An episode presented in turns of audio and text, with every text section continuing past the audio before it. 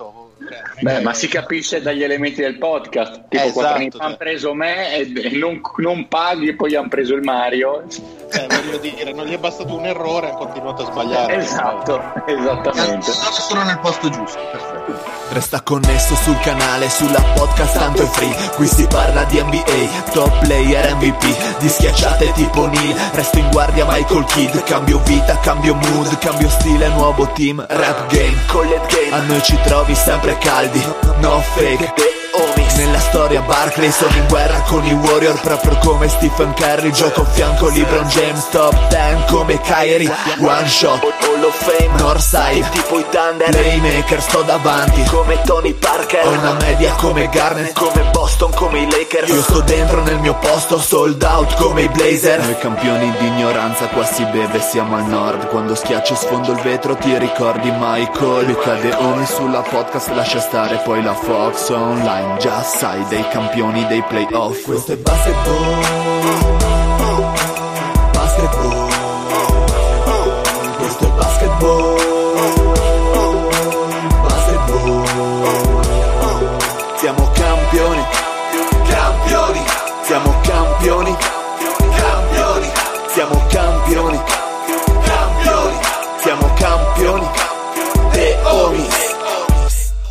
Benvenuti alla puntata numero 146 del podcast di The Homies. On the mic c'è Leddy che è accompagnato alla, con la formazione ridotta. Davanti a me c'è lo zio che si sta pisciando addosso da ridere. Buonasera zio. Buonasera caro Eddie e volevo ringraziare il nostro consueto sponsor, il, uh, insomma, la, nuova, la nuova software di uh, Butrio, provincia di Udine. Grazie, ci sono magari qualche collega che vi ascolta, sarà felicissimo che ci ha fornito il nostro speaker, cioè la voce più suadente dell'etere. Grazie Nova. Sì, ancora per poco però. esatto. Eh, avete potuto udire la voce del suave Fede. Ciao Fede. Bella rega, stasera soltanto interventi in rima improvvisata in onore al Mike Tyson. Grande esatto. il Mike esatto. Tyson. Incasatissimo Fede davanti al palco ring anzi del Mike Tyson. A seguire abbiamo il Mario Brown. Ciao Mario. Buonasera a tutti, soprattutto a quelli che di sera nei paesini sperduti delle montagne si fermano a chiedere indicazioni. E che indicazioni, Mario? Grazie ancora, Mario. Però sono un signore e l'ho mandato nel posto giusto. Cioè, e qual era? Ma qual era il posto giusto? E mi sembrava scortese mandarlo da un'altra parte. Quindi qual era il posto giusto? O fa parte del get you know? Vabbè, si può dire, voglio dire, sono stato mezz'ora fa fermato per strada da un sedicente signore in BMW che mi chiedeva dove fosse ubicato il welcome. Credevo se si per dire da un sedicenne, non da un sedicenne. No, no, ma credo, credo che, che, guidino i BMW i sedicenni da queste parti. Bene. Ma eh, non siamo soli, giusto? Non siamo soli e siccome oggi si parla di NCAA con noi naturalmente c'è Manuel Follis, detto Folli. Ciao Manuel. Oh yeah. Volevo ringraziare voi dell'invito, volevo ringraziare anche il mio sponsor che è Balanil Gel. A cosa, sì, per cosa si usa. Volevo ringraziare che mi segue da anni lo sponsor e tra l'altro segue anche il sedicente con la BMW che ha fermato Mario per questo. ok. okay. Ah? Bene, bene, all'inizio direi che è spumeggiante. e segue anche i capelli di Kobe Wise. allora, Manuel, come stai? Sempre bene. Poi adesso per me è Natale, quindi è il come, come i cinesi nel Capodanno quando cazzo vogliono loro. Io festeggio il Natale a marzo quando c'era March Madness. Il Natale più faticoso del tuo anno, diciamo, il periodo più faticoso del tuo anno. Immagino. Vero, però tanta gioia.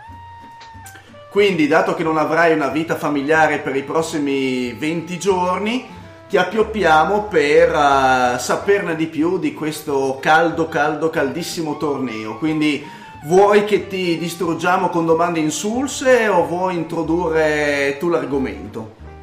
No, se volete vi introduco io, ma proprio iper velocemente. È una stagione equilibrata. Questa è una March Madness, sarà una March Madness equilibrata perché quelle forti con talento sono giovani inesperte e corte di panchina mediamente e quelle invece più esperte hanno eh, meno talento, però sono più strutturate, una panchina più lunga.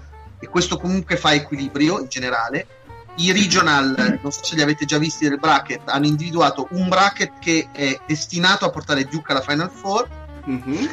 un bracket in cui sostanzialmente che è simile al Royal Rumble, quindi probabilmente chi arriverà al Final Four avrà proprio i vestiti, avranno le divise strappate a morsi dagli avversari precedenti e poi due regional normali, cioè normali, eh, mediamente combattuti. Secondo me a naso ci saranno un sacco di upset, quindi, eh, quindi ci saranno un sacco di sorprese, ovviamente non le ho beccate nel bracket, questo è Ricordiamolo. è imprescindibile, però eh, sono qui pronto. Tra l'altro c'è ancora tempo per fare il bracket, quindi magari poi consigli su come mh, affossare il proprio. Benissimo, allora io ti, ti- chiederei una cosa, visto che magari ci sono ascoltatori che di NCAA seguono veramente poco, ti do tipo tre minuti per spiegare eh, come è strutturata la Mass Madness, cioè eh, quante squadre partecipano, in base a cosa vengono selezionate, eh, il perché ci sono alcune squadre che fanno inizialmente uno spareggio, citiamo, non mi voglia male, il buon Luca Virgilio St. St. Jones, John's. ehm, e quindi e, e come appunto si conclude e quando si concluderà questo torneo. Allora, via, tre minuti. Ah, La Division 1 della NCAA, che è come se fosse la Serie A, uno dice Serie A, pensa siano poche squadre, sono 350, più di 350 squadre. Quindi è impossibile che durante l'anno si incontrino tutte l'una con l'altra e giocano la, la stagione divisa in una prima parte detta di non conference, in cui giocano mediamente una decina di partite che scelgono tra di loro, ma in cui io posso, io posso essere una squadra della costa est che gioca con una squadra della costa ovest. Sono trattative bilaterali. Io che sono St. John's, l'avete citato di New York, posso decidere di giocare contro Florida per motivi miei. Queste, queste partite fanno fede ai eh, fini della classifica e poi c'è una parte di conference. Le conference sono 32. Allora, cosa succede? Che appunto non potendo giocare tutte l'una con l'altra, le vittorie non si contano ma si pesano. Cioè, durante l'anno, se io perdo di un punto, o, o meglio, diciamo, se io vinco anche di poco, di un punto, contro te che sei una squadra molto forte, vale di più che se poi vinco un campionato con squadre molto deboli, tutte di 20 punti. Allo stesso modo, se vinco in trasferta, vale di più che se vinco in casa. Mhm. Alla fine della fiera si arriva al periodo di marzo. Quindi, cosa succede a marzo? Che ogni conference finisce la sua stagione regolare, come se fosse il campionato, diciamo quello italiano, e iniziano i playoff di conference. Alla stregua dei playoff, diciamo, che potremmo avere in Italia o nell'NBA, ma sono tutti a partita secca, quindi chi vince sta in campo. Si giocano di solito tre partite in tre giorni o quattro partite in quattro giorni per chi ha ehm, più squadre per le conference. Quindi le 32 conference avranno 32 vincitrici di playoff, diciamo. Quelle 32 hanno, avendo vinto il torneo e i playoff, hanno di diritto accesso a quella, alla March Madness che è il tabellone finale e ne abbiamo prese 32. Dopodiché, in maniera meritocratica, cioè vedendo chi ha battuto chi, cioè pesando le vittorie, il Selection Committee, che è una selezione di eh, guru delle NCAA esperti vari, seleziona altre 36 squadre che accedono a quella che si chiama March Madness. Il numero è strano, è 68, perché Mhm. sostanzialmente danno a 8 squadre un ticket, sono praticamente le, le- le squadre vengono divise per teste di serie e al posto di esserci 4 numeri 16, 4 teste di serie numero 16, ci sono 6 teste di serie numero 16, perché due teste di serie numero 16 dall'altra parte si giocano l'accesso a- al vero tabellone. Idem, ci sono 4 numero 11 che diventeranno 2 numero 11, due teste di serie numero 11. Mhm. Una di queste è. Jones che giocherà ehm, il 20, quindi mercoledì contro Arizona State. Sono squadre che sostanzialmente hanno rischiato di rimanere fuori e gli viene data l'ultima possibilità di entrare nel tabellone. Finito questo turno, turno che si chiama First Four, ah, mi è scaduto il tempo di 3 minuti. bravo, bravo, preciso, preciso. questo turno che è il First Four si arriva a 64 squadre, un torneo di tipo tennistico, è il meglio selezionato per merito proprio della stagione NCAA, gara secca, chi vince esce, chi vince il torneo alla fine avrà vinto 6 partite di seguito. Ma eh, quindi è diviso anche tra, tra regioni poi il torneo, giusto? Anche se è un casino perché il- è diviso tra regioni regioni, quindi tecnicamente ci sono delle le squadre cer- più o meno sono raggruppate in maniera tale che siano vicine allora, alla loro area di origine. Però tra gli altri criteri ci sono anche squadre che hanno giocato di mettere nello stesso regional il minor numero di squadre provenienti dalla stessa conference. Ok. Il, il mix tra questo fa sì che ci siano delle squadre che sostanzialmente fin dall'inizio giocano in trasferta e delle ca- squadre che si trovano quasi a giocare in casa da questo punto di vista. Però sì, sono divisi per eh, regioni, ci sono l'East Regional che è Est, il South, il Midwest che è tutta quella zona nel mezzo e poi il West Regional che di solito prende le squadre appunto come Gonzaga che è eh, nello stato di Washington, a sinistra diciamo. Bene. Però per dire Regional West, dove gioca Gonzaga, gioca Syracuse che è di New York, tanto per capirci. Sì, Quindi sì, sì. sono, sono divise geograficamente il più possibile, mettiamola così. Ok, e quando dovrebbe iniziare? Oggi siamo lunedì eh, 18 marzo, e il, diciamo l'inizio ufficiale quando è? Allora, si gioca il primo First Four il 19, quindi domani sera, e il 20 c'è il secondo First Four. A quel Benissimo. punto abbiamo le 64 squadre. Le 64 squadre giocano 21, 22, 23, 24 i primi due turni, 28, 29, 30, 31 i secondi due turni e dopodiché la Final Four è 6, 8 aprile. Quindi 28, 29, 30, 31 marzo ci sono Sweet 16 e Elite 8, quelle che vengono chiamate così, che sono sostanzialmente gli ottavi e i quarti, e poi semifinali e finali sono il 6 aprile e la notte lunedì 8 aprile si gioca, di venerdì gioca la semifinale e di, no, scusate, di sabato gioca la semifinale e di lunedì notte giocheranno la finale. Benissimo, allora visto che avevi già accennato prima, entro a gamba tesa, su questa mm, sottile ironia che avevi fatto riguardo alla parte di tabellone con eh, Duke.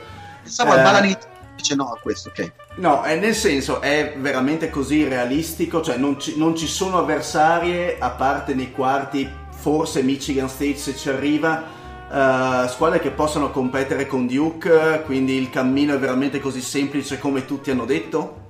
Allora, sì, in teoria sulla carta sì, è, in- è indubitabile. Tra l'altro VCU ha uno dei suoi giocatori più VCU che dovrebbe vincere contro il. Eh, diciamo, il, il secondo, dando per scontato il passaggio del primo turno, il secondo turno è praticamente cosa fatta perché VCU è, eh, ha il suo miglior giocatore che è infortunato. UCF ehm, Central Florida non è una squadra incredibile, ha- Mhm. però se potete vederla a, a Central Florida, visto che molti la, la guarderanno, eh, gioca Taco Fall, che è questo giocatore eh, di 2 metri e 28, credo, cioè è un giocatore veramente impressionante in altezza. Eh, lo, cioè, lo notate subito, non è, non è che serve che vi dica qual è, lo descrivo. quando è in campo, quando è in campo, lui proprio gioca con diciamo il pube vicino al mento degli avversari. Ah, Beh, direi delicatissimo il nostro giocatore. giocatore delicatissimo. Dopodiché, in realtà, Virginia Tech l'altro giorno, proprio due giorni fa, Buzz Williams, che è l'allenatore di Virginia Tech, ha annunciato su Twitter che torna Justin Robinson, che è il Mhm. loro giocatore più forte. Ah. Virgi- Virginia Tech con Robinson è un'altra cosa. Eh, Justin Robinson ha giocato solo 21 partite, poi le ultime 11 che ha saltate per pochino, eh, ed è un'altra roba. Parliamo di uno che ha il 41% da 3. Dico che ha il 41% da 3 perché Virginia Tech è una delle squadre che usa meglio il tiro da 3, più che la squadra che tira peggio da 3, tutte quelle che sono attorno. Siccome sappiamo tutti che cosa vive e cosa muore col tiro da 3, ecco che diciamo la sfida più interessante potrebbe essere quella, che lo sappiamo tutti. Scusa, Beh. scusami Manuel se ti interrompo, ti sentiamo un po' male. Per caso sei col telefono in un posto che non prende? Una cosa del genere? No, in realtà sono- con il mio microfono della webcam solito. Ah, perché ti, ti- ti sentiamo un po' andare e venire, un po' Eh, forse altalenante perché- come qualità. Forse perché parlo veloce, forse se parlo più piano mi sente meglio. Ma può essere. Po- po- Prova, prova. Allora, Anche se sappiamo che sei in un momento di orm- or- ormonale incredibile, quindi sarà difficile fermarti. voi mi, voi mi capite, esatto, io parlo con voi ma nel frattempo sotto continua a muovermi timbro Elvis. Eh, Virginia Tech è il- l'ostacolo proprio perché è una squadra che tira tanto da tre.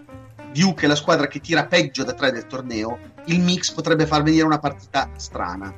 Mm. Dopodiché c'è Michigan State. eh, Michigan Aspetta, State che... aspetta, scusa se ti fermo un attimo, ma ehm, diciamo nel gironcino con Virginia Tech c'è Mississippi State. Eh, Molti ne parlano come una squadra che po- se in serata può veramente impensierire chiunque. Pensi che, lo pensi anche tu o per Virginia insomma va, va col liscio? Allora, secondo me non- Miss- Mississippi State non dovrebbe essere impossibile da battere per Virginia Tech, che tra l'altro ha una signora difesa. Va detto che Quindary Weatherpon è un bel giocatore da vedere giocare, è proprio un, un signor giocatore, che la squadra è compatta, è vero. Io non sono un grande amante di Ben Holland, che è l'allenatore di- di, Di di Mississippi? State, che allenava UCLA e ha avuto mh, delle annate, cioè non è, non è mai riuscito a sfruttare a pieno il talento dei suoi né fare benissimo eh, poi al torneo, a parte la prima apparizione della sua vita al torneo. Secondo me, io ho pronosticato Virginia Tech facile. Questo capite che vuol dire che Mississippi State vincerà il torneo in Seagate. sembra abbastanza chiaro. Sembra abbastanza- Però secondo me Virginia Tech è molto più solida, ha, ha tanti tiratori, perché il problema delle squadre che tirano da tre è che succede che hai la serata storta. Virginia Tech con Robinson ne ha tanti e che tutti abbiano la serata storta è più È difficile, difficile. che statisticamente succede. Virginia Tech ha quattro giocatori con più del 40% da tre. Eh, uno che poi, certo, puoi difendere, poi ha anche suoi- le sue lacune, però secondo me sarà un, un passaggio molto probabile contro Mississippi State e poi con Duke sarà una bella partita. Bene, e invece dalla parte di Michigan State che cosa abbiamo? Dalla parte di Michigan State, eh, in teoria la rivale è LSU.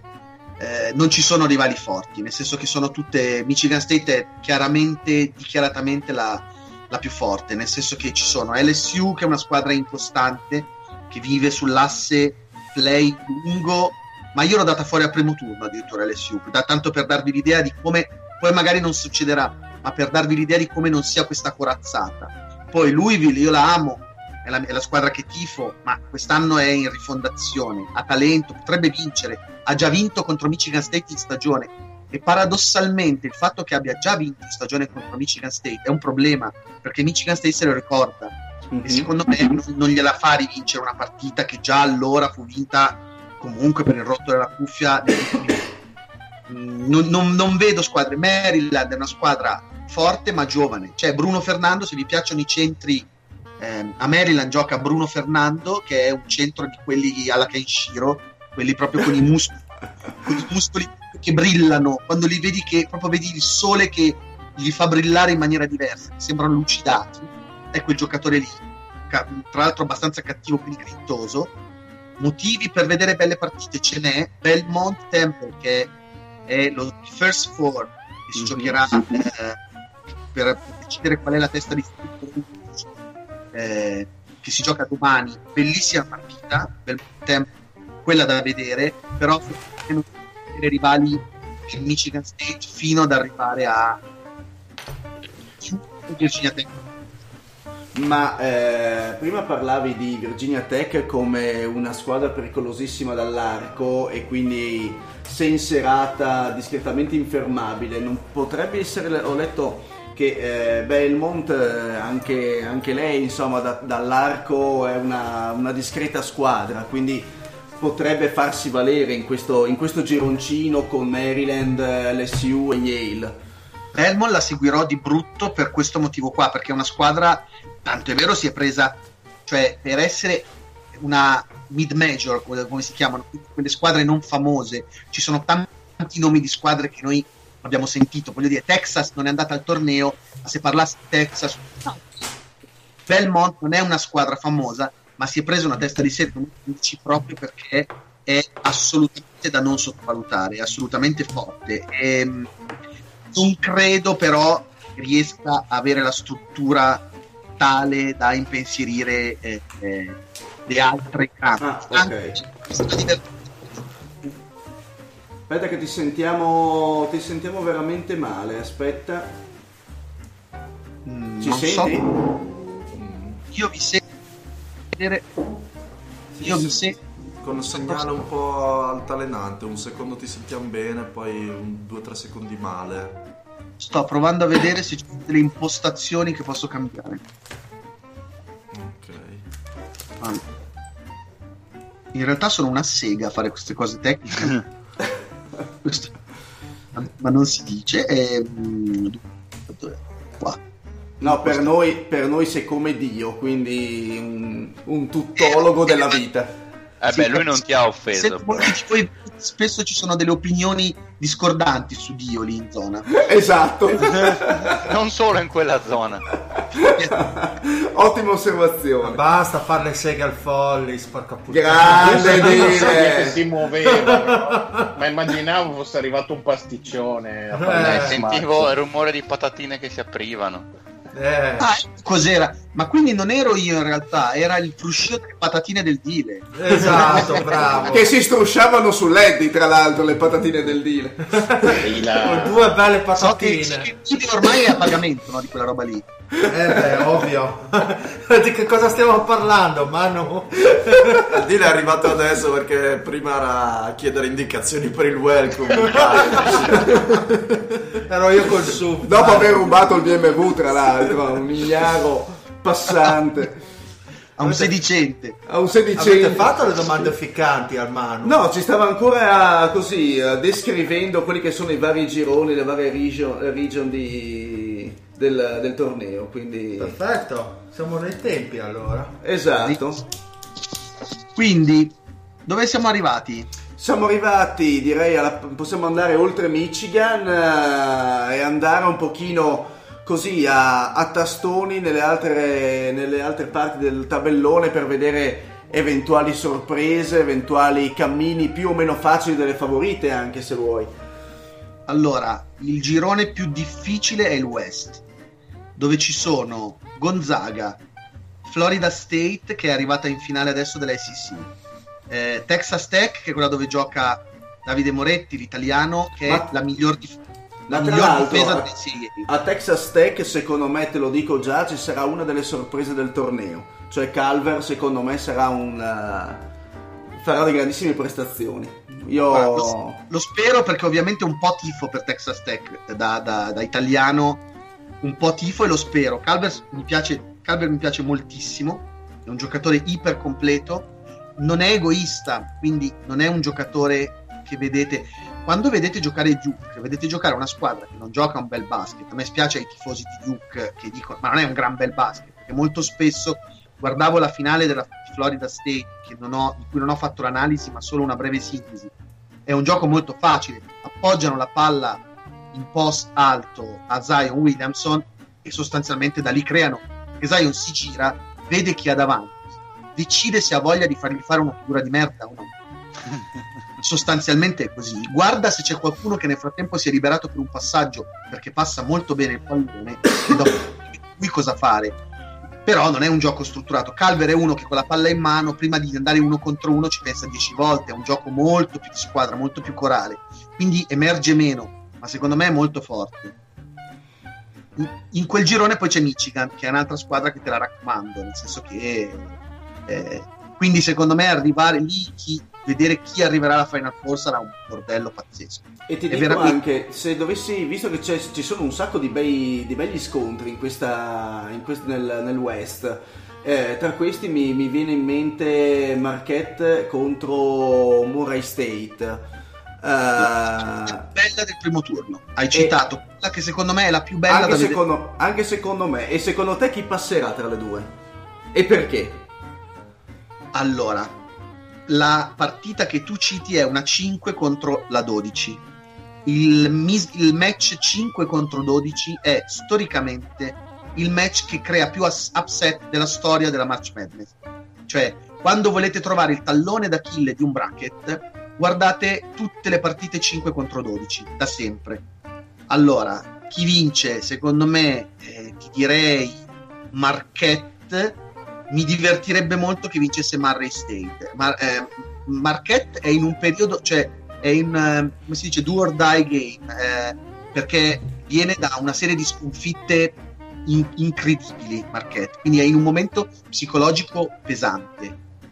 Però ha un giocatore elettrizzante, mi piacerebbe vedere tanto Marcus Howard al torneo, anche se ai fini dell'NBA sarebbe molto bello invece vedere tanto Jamorant al torneo. Mhm. Ti dico, ho, ho- ho messo Marquette, ma è veramente aperta sta partita.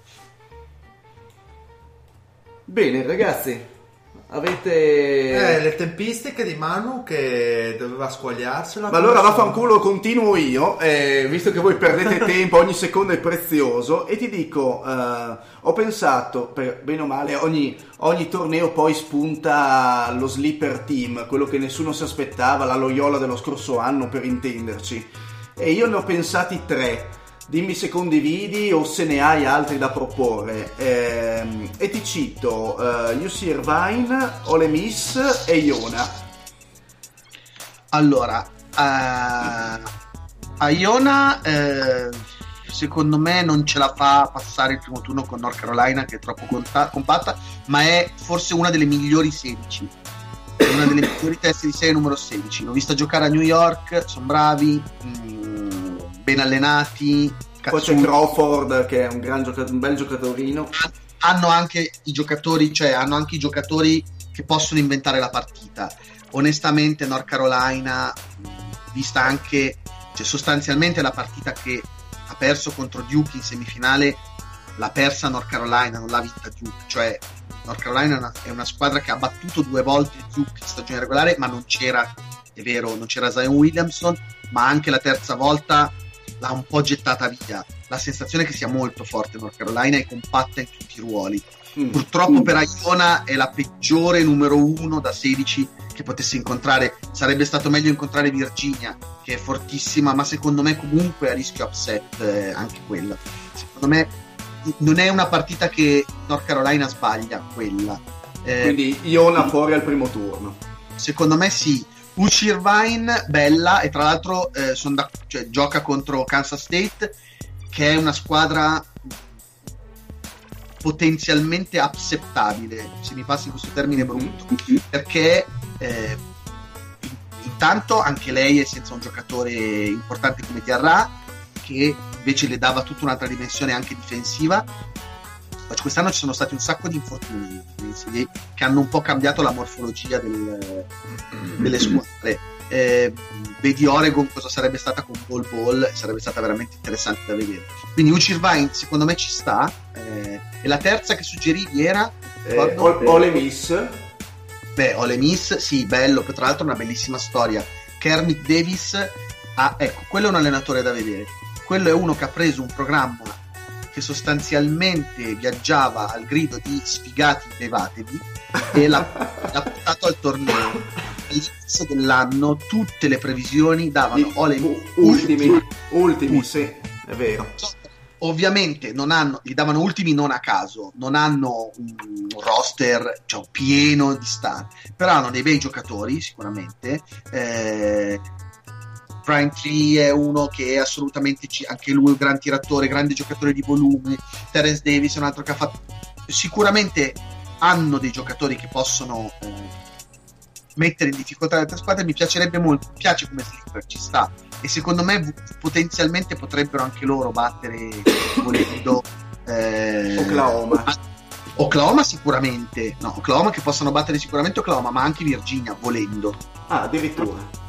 Sì, Ma- io, poi- io poi Vir- Virginia è una squadra strana. Eh. Virginia Sì, ti non, ne parli, non ne parli benissimo di Virginia.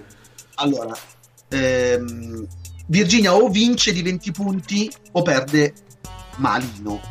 Cioè, il problema di Virginia è che è una squadra che o ti strita il tumbò, ma se non riesce a sciogliere la sua partita nei tempi e nei modi in cui c'è lei, allora poi diventa attaccante. Virginia ti si arrotola intorno. Virginia dopo 5 minuti sopra di 2, dopo 10 minuti sopra di 4, poi ti ritrovi sotto di 8, poi ti ritrovi sotto di 12 e finita. Non la riprendi mai più, perché poi non perdono un pallone, giocano un basket più lento, delle- più lento del tabellone, quindi giocano ai pochi, ai pochi possessi, cioè hai poche volte la palla in mano per fare, che è una roba importante. Eh, Manu, prima di lasciarti andare, no? telegrafico, perché comunque abbiamo delle domande dai nostri ascoltatori che sapevano che eri in puntata oggi. Quindi ti parto e puoi rispondere anche brevemente perché tanto sono tutte domande abbastanza secche. Allora, la prima, sorpresa Cenerentola del torneo. Eh, New Mexico State. Ok, perfetto.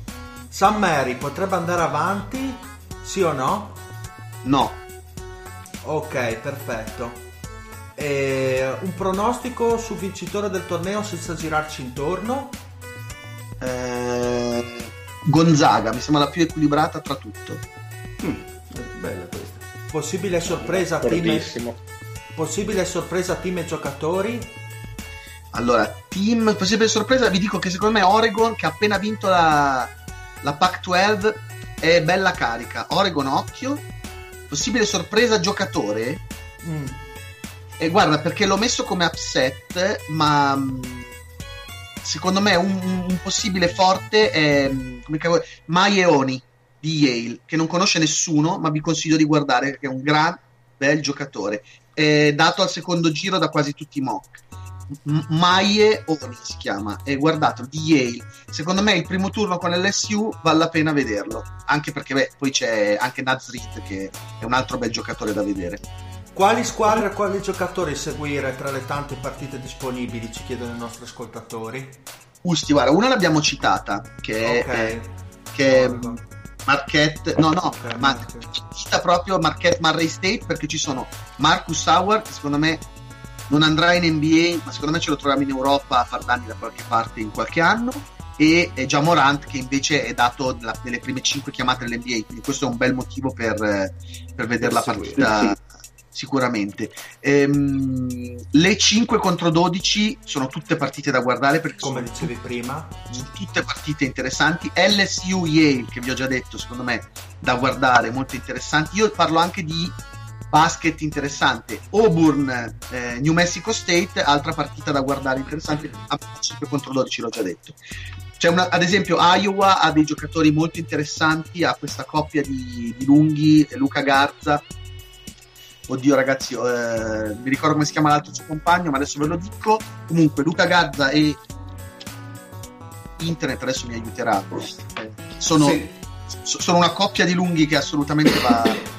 E Tyler Cook, ecco, che è un nero, una bestia nera, sono interessanti e divertenti da guardare. Quella è un'altra partita, quella di Iowa al primo turno contro Cincinnati, è da guardare.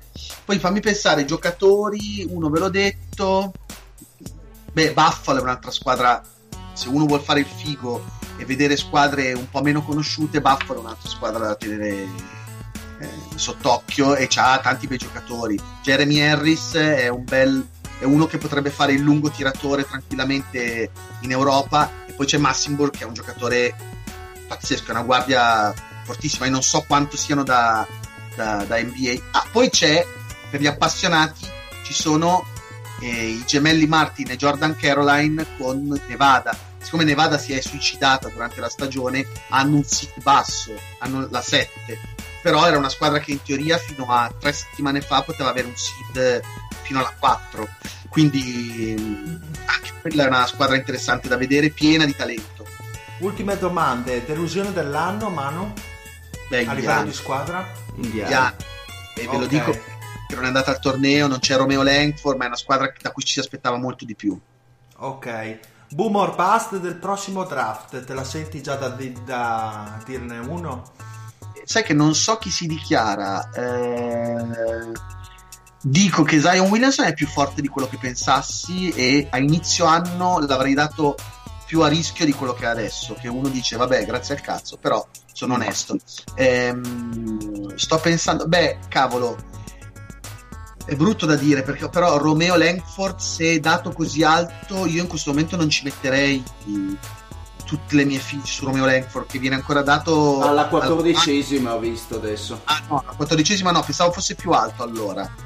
Allora, se avete un draft, quello che seguite voi più aggiornato, se mi dite i primi dieci nomi, vi dico chi secondo me è... eh, Allora, eh, Zion Williamson, eh, Jamorant, eh, RJ Barrett, poi quarto Hachimura di Gonzaga, poi Kobe White di North Carolina, e DeAndre Hunter di Virginia, ehm, Keldon Johnson di Kentucky, Cameron Reddish di Duke, eh, Bruno Fernando di Maryland e eh, Little di North Carolina.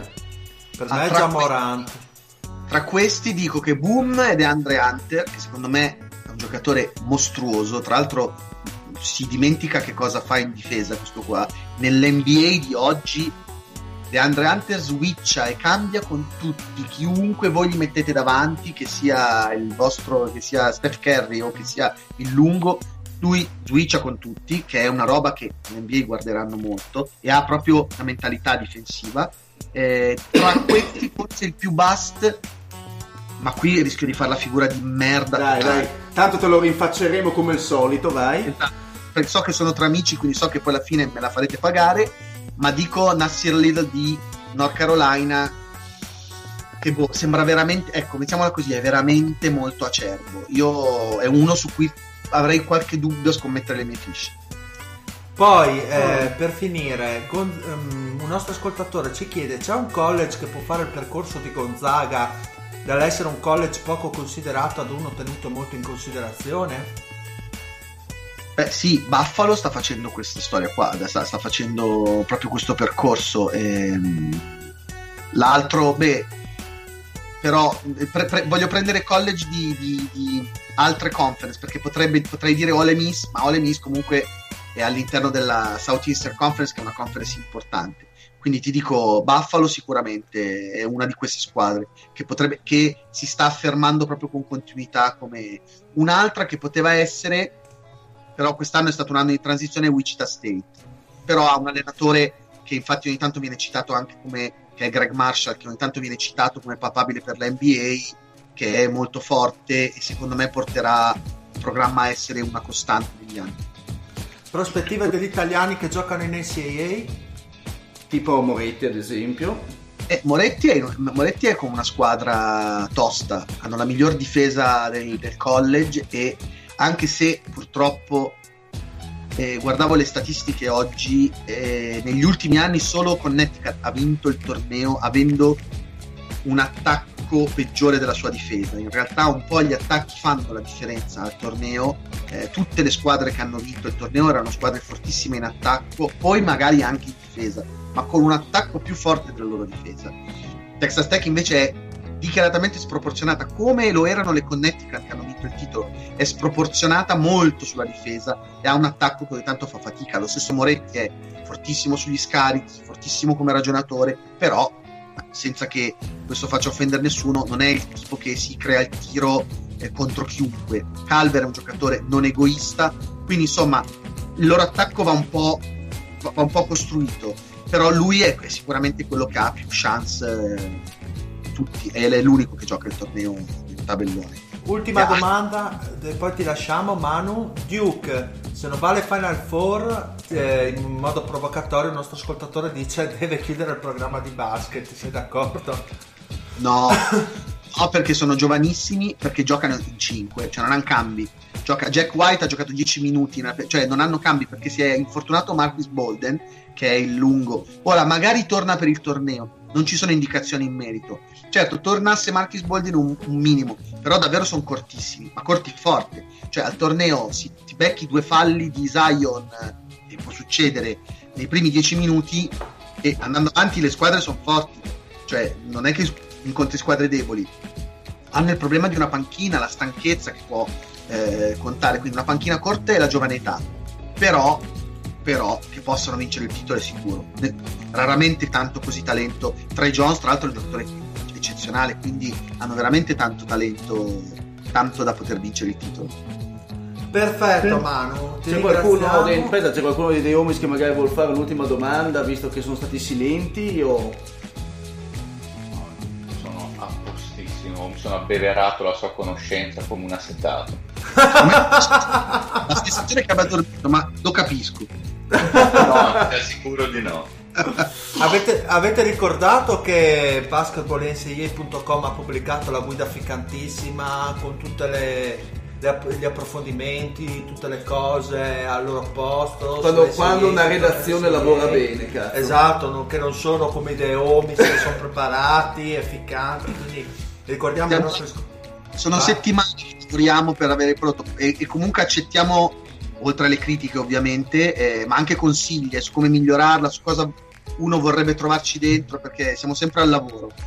Sicuramente lo metteremo come link eh, alla descrizione della nostra puntata, di questa puntata. Manu, ricordiamo ancora ai nostri ascoltatori di andare sul sito basketballnsi.com che dopo 4 anni sono riuscito a imparare a memoria, quindi complimenti al deal. Bravo, bravo Dile, stai Eh, migliorando. sempre, sempre, sempre meglio. Quindi ringraziamo Manu per la disponibilità e No, grazie. Scusate il poco tempo, eh, vi chiedo scusa, ma vi ringrazio tantissimo dell'invito, davvero. Tanto sai che dovrai rifarti da qui a due mesi, vero? È ovvio, questo lo davo per scontato. Eh, perché c'è lo specialone del draft. No, perché prima si stava, tu non eri ancora arrivato, ma si stava già lavando le mani come Ponzio Pilato, il buon, eh, il buon Magari Forris. qualcuno della redazione sono più preparati. È grande. A pacchi, sì, sì. Grande il Manu, fa bene, fa sono più bene. intelligenti. Ma guarda che è una persona di più. È una persona distinta anche nel tirare pacchi. Ma no, ma un grande. perché lui negli anni ha costruito un suo discepolo, la sua immagine e somiglianza e giustamente... Ma nessuno è cretino come il Manufolli, sai? Non è-. Nessuno è come me. Nessuno raggiunge i miei picchi di deficienza. Per quello ti vogliamo bello carico qui con noi. Dai, perfetto Manu, ci risentiamo e ti ringraziamo di cuore. Grazie per la Grazie Manu. Mi raccomando, usate bala di gel, eh, mi raccomando. Va bene. Perfetto. Ciao ragazzi. Ciao, Manu. Ciao, ciao, ciao, grazie. Eccoci alla seconda parte di questa puntata, dopo la bella guida creata, fatta, pensata E strafatta. e strafatta del Folli su- sulla March Madness. Insomma, quindi abbiamo risposto a tutte le domande dei nostri ascoltatori perché The Homies pensa ai propri ascoltatori. Ma i chiede- sa anche sono un po' camaleontici, infatti hanno perso il buon El maroccano Esatto, però hanno guadagnato il Lorenz d'Arabia. Quindi in condizioni pietose. Vai Lorenz! Un, eh, un saluto a tutti, soprattutto allo Spank. Allora, quindi noi volevamo fare una bella, una bella recensione di tutti gli allenatori di come si sono comportati quest'anno. Quindi non facciamo il solito ranking eh, sulle squadre, ma facciamo una sorta di ranking sugli allenatori. Che è una cosa che non abbiamo mai fatto quest'anno, tra l'altro, ma neanche negli anni precedenti. Eh, allora, quindi partiamo da Lloyd Pierce degli Atlanta Hawks, che eh, sinceramente a me Atlanta è piaciuta molto, nel senso che secondo, secondo me Lloyd Pierce è riuscito a trovare abbastanza la chiave di volta di questa squadra sin da subito, quindi ha capito bene quali sono i giocatori da sviluppare in questo nucleo, quindi Trey Young, ma soprattutto il pick and roll con, con Collins che ha funzionato bene eh, sin dal, dal primo momento in cui è rientrato Collins dall'infortunio. Infatti la Eh. squadra non, non rendeva così tanto eh, quando Collins appunto all'inizio stagione era fuori Sì, eh, e nemmeno Trae Young. Poi hanno trovato la quadra tutti e due e, e la squadra nonostante insomma il talento abbastanza limitato per ora eh, sta facendo veramente buone cose. Sì, 24 vittorie per loro, ma comunque eh, per me sono stati abbastanza una sorpresa. E come dicevi te, il talento è piuttosto limitato. È un Prince che comunque è stato più fuori che dentro. Ha giocato all'incirca 39 partite, eh, no 47 partite ha giocato e poi secondo me ha tirato fuori comunque delle buone prestazioni anche da Werther, loro, un'altra delle loro prime scelte che ha fatto piuttosto bene. A me comunque ha sorpreso anche per dire di Andrea Berembi che è vero è limitato come giocatore però dà anche un contributo come collante alla squadra con i suoi due assist e mezza partita e non è male per i 24 minuti giocati. E poi comunque ha i soliti vetera- veterani Basemore ed Edmond che nonostante siano titolari titolari da 24 vittorie sostanzialmente quindi giocatori che in realtà eh, hanno una loro dimensione probabilmente da alpino più che da titolari però insomma hanno trovato abbastanza la quadra Lloyd Pierce e mi ha sorpreso in maniera piuttosto positiva. Voi cosa ne pensate a proposito Mario? Ma eh, diciamo che col materiale umano che aveva a disposizione ha fatto quello che la società gli chiedeva e forse anche qualcosina di più, nel senso che sono forse a questo punto della stagione un filo più avanti di quello che pensavano eh, di essere, nel senso che Trae Young eh, ultimi mesi ha incominciato diciamo così, a dare un senso alla, alla sua scelta e, e, quindi, e, quindi, le cose stanno girando tutto sommato in maniera positiva. Giocano a un ritmo molto alto perché non so se hanno ancora il primo pace della Lega ma per lunghi tratti della stagione l'hanno avuto e hanno provato a eh, evolvere il loro gioco verso un basket moderno, anche la scelta dei giocatori al primo giorno, tre anni in primis, e quindi l'allenatore eh, diciamo così, ha svolto il suo compito penso egregiamente, non credo che gli si potesse chiedere di più anche con la gestione del gruppo e degli uomini. Ha messo le basi e sarà interessante vedere l'anno prossimo che ci farà capire un po' di che passi sono fatti sia gli Hawks che lo stesso, lo stesso coach. A me sta piacendo molto la stagione di Collins, io non pensavo che potesse avere questa, questa maturazione così, eh, così netta anche rispetto all'anno scorso, perché comunque sta facendo quasi 20-10 di media e come diceva il Dile nel, nel gioco a due con eh, Trey Young sembra proprio assortito, cioè i due si trovano, si cercano e, e mi sembra possa funzionare come asse per il futuro. E di Young io ogni, ogni settimana che passa, anche vedendolo così abbastanza non approfonditamente, perché comunque si tratta sempre di Atlanta, noto che ha una percezione sempre più ampia, sempre, mh, mm, sempre migliore di settimana in settimana di quello che succede in campo, cioè come passatore anche da un lato all'altro del fronte dell'attacco è veramente, eh, veramente molto molto migliorato rispetto a novembre. Eh, quello è l'aspetto che più sorprende di Young nelle ultime partite, a parte il fattore di essere comunque uno scorer, ma quello si sapeva e, e poi dove, dove, praticamente lui è il centro di gravità di, di Atlanta era, era, anche normale aspettarselo, però come giocatore, come applicazione di Lloyd Pierce, come personalità anche. Sì, ha veramente, ha veramente sorpreso in tutto e per tutto. Ricordo che gli erano piovute addosso un bel po' di critiche tra, tra insomma, novembre e dicembre eh, le critiche su Trey Young, viste anche eh, contrapposti ai risultati che stava contemporaneamente facendo Doncic dall'altra parte, in quel di Dallas, eh, potevano magari mettergli un attimino di, di, pressione, però una pressione in questo caso che ha saputo gestire egregiamente perché eh, l'avevamo già, l'avevo già detto anche in un'altra precedente puntata che eh, stava, stava veramente migliorando nella gestione dei palloni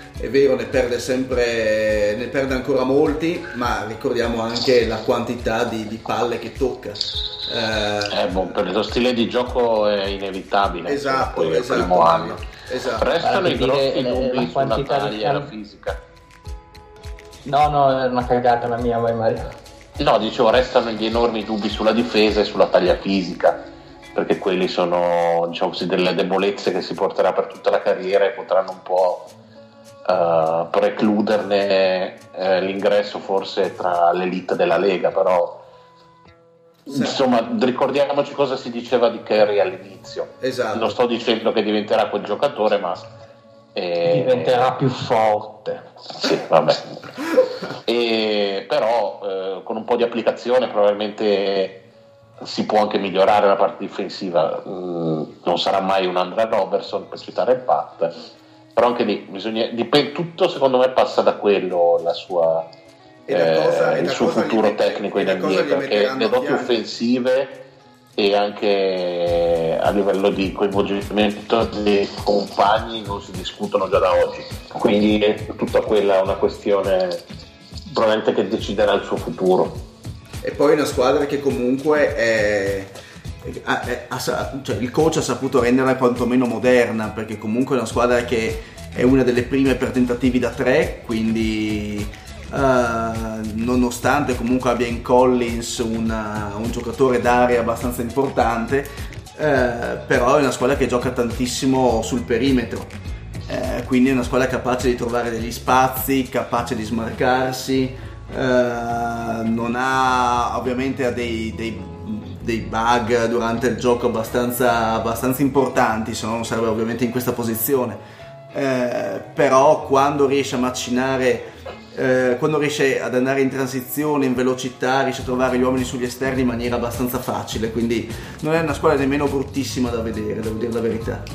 E andiamo avanti con Brad Stevens, Boston Celtics, eh, una squadra molto discussa, lo stesso Stevens si è messo in discussione nei mesi precedenti, secondo me ha avuto difficoltà nella gestione della squadra e nello spogliatoio, cosa che probabilmente non ci si aspettava da lui dopo gli ottimi risultati che ha fatto in carriera. Stevens è giustamente considerato una delle promesse come allenatore, uno dei migliori allenatori dell'NBA oggi come oggi, però quest'anno i Celtics hanno fatto molta fatica secondo me una parte di colpa necessariamente passa da Stevens e probabilmente dal- dalla difficoltà nella gestione di determinati giocatori. E Fede, cosa ne pensi di questa stagione di Stevens? È parte interlocutoria, io credo che il, il lavoro di Stevens in questo momento sia particolarmente difficile perché ha dovuto avere a che fare, è vero, con eh, una squadra che era tesa al varco perché il livello di talento rispetto all'anno scorso era notevolmente aumentato, in teoria nella prospettiva, nella percezione del grande pubblico questa doveva essere una grandissima stagione annunciata per i Boston Celtics, visti i risultati dell'anno scorso con un roster molto più decimato e questi risultati ad ora non sono stati attesi. Vero è che il, ehm, io enucleerei intanto alcuni elementi fondamentali di questo, delle ragioni di, di perché è andato così per adesso. Intanto eh, abbiamo avuto per me la più importante singolarmente, cioè Hayward, che assolutamente non si è presentato in altre di partenza nella condizione, io direi soprattutto me- mentale ancora più che fisica necessaria per reggere il ruolo a cui lui è atteso e ovviamente se quando hai un giocatore a cui devi dare un certo ruolo, un certo minutaggio all'interno della squadra, a cui sei costretto a farlo giocare per farlo rientrare in carreggiata e hai un giocatore di questo genere, eh, fai fatica, fai fatica perché ovviamente tu cerchi di raggiungere degli equilibri e devi fare aff- affidamento su un giocatore che lui per primo sta cercando di ritrovare se stesso a livello tecnico e mentale. In secundis eh, la Lorford della prima metà di stagione non è stato all'altezza di quello che abbiamo visto l'anno scorso e il playmaker e leader tecnico non così tanto culto di questa squadra era lui e se ne sente tanta la mancanza. A quel punto poi rimane il problema che si può affermare che comunque una squadra con tutte queste personalità, tutte insieme, Brad Stevens non l'aveva ancora gestita. Io credo che il problema non sia lì, io credo che sì.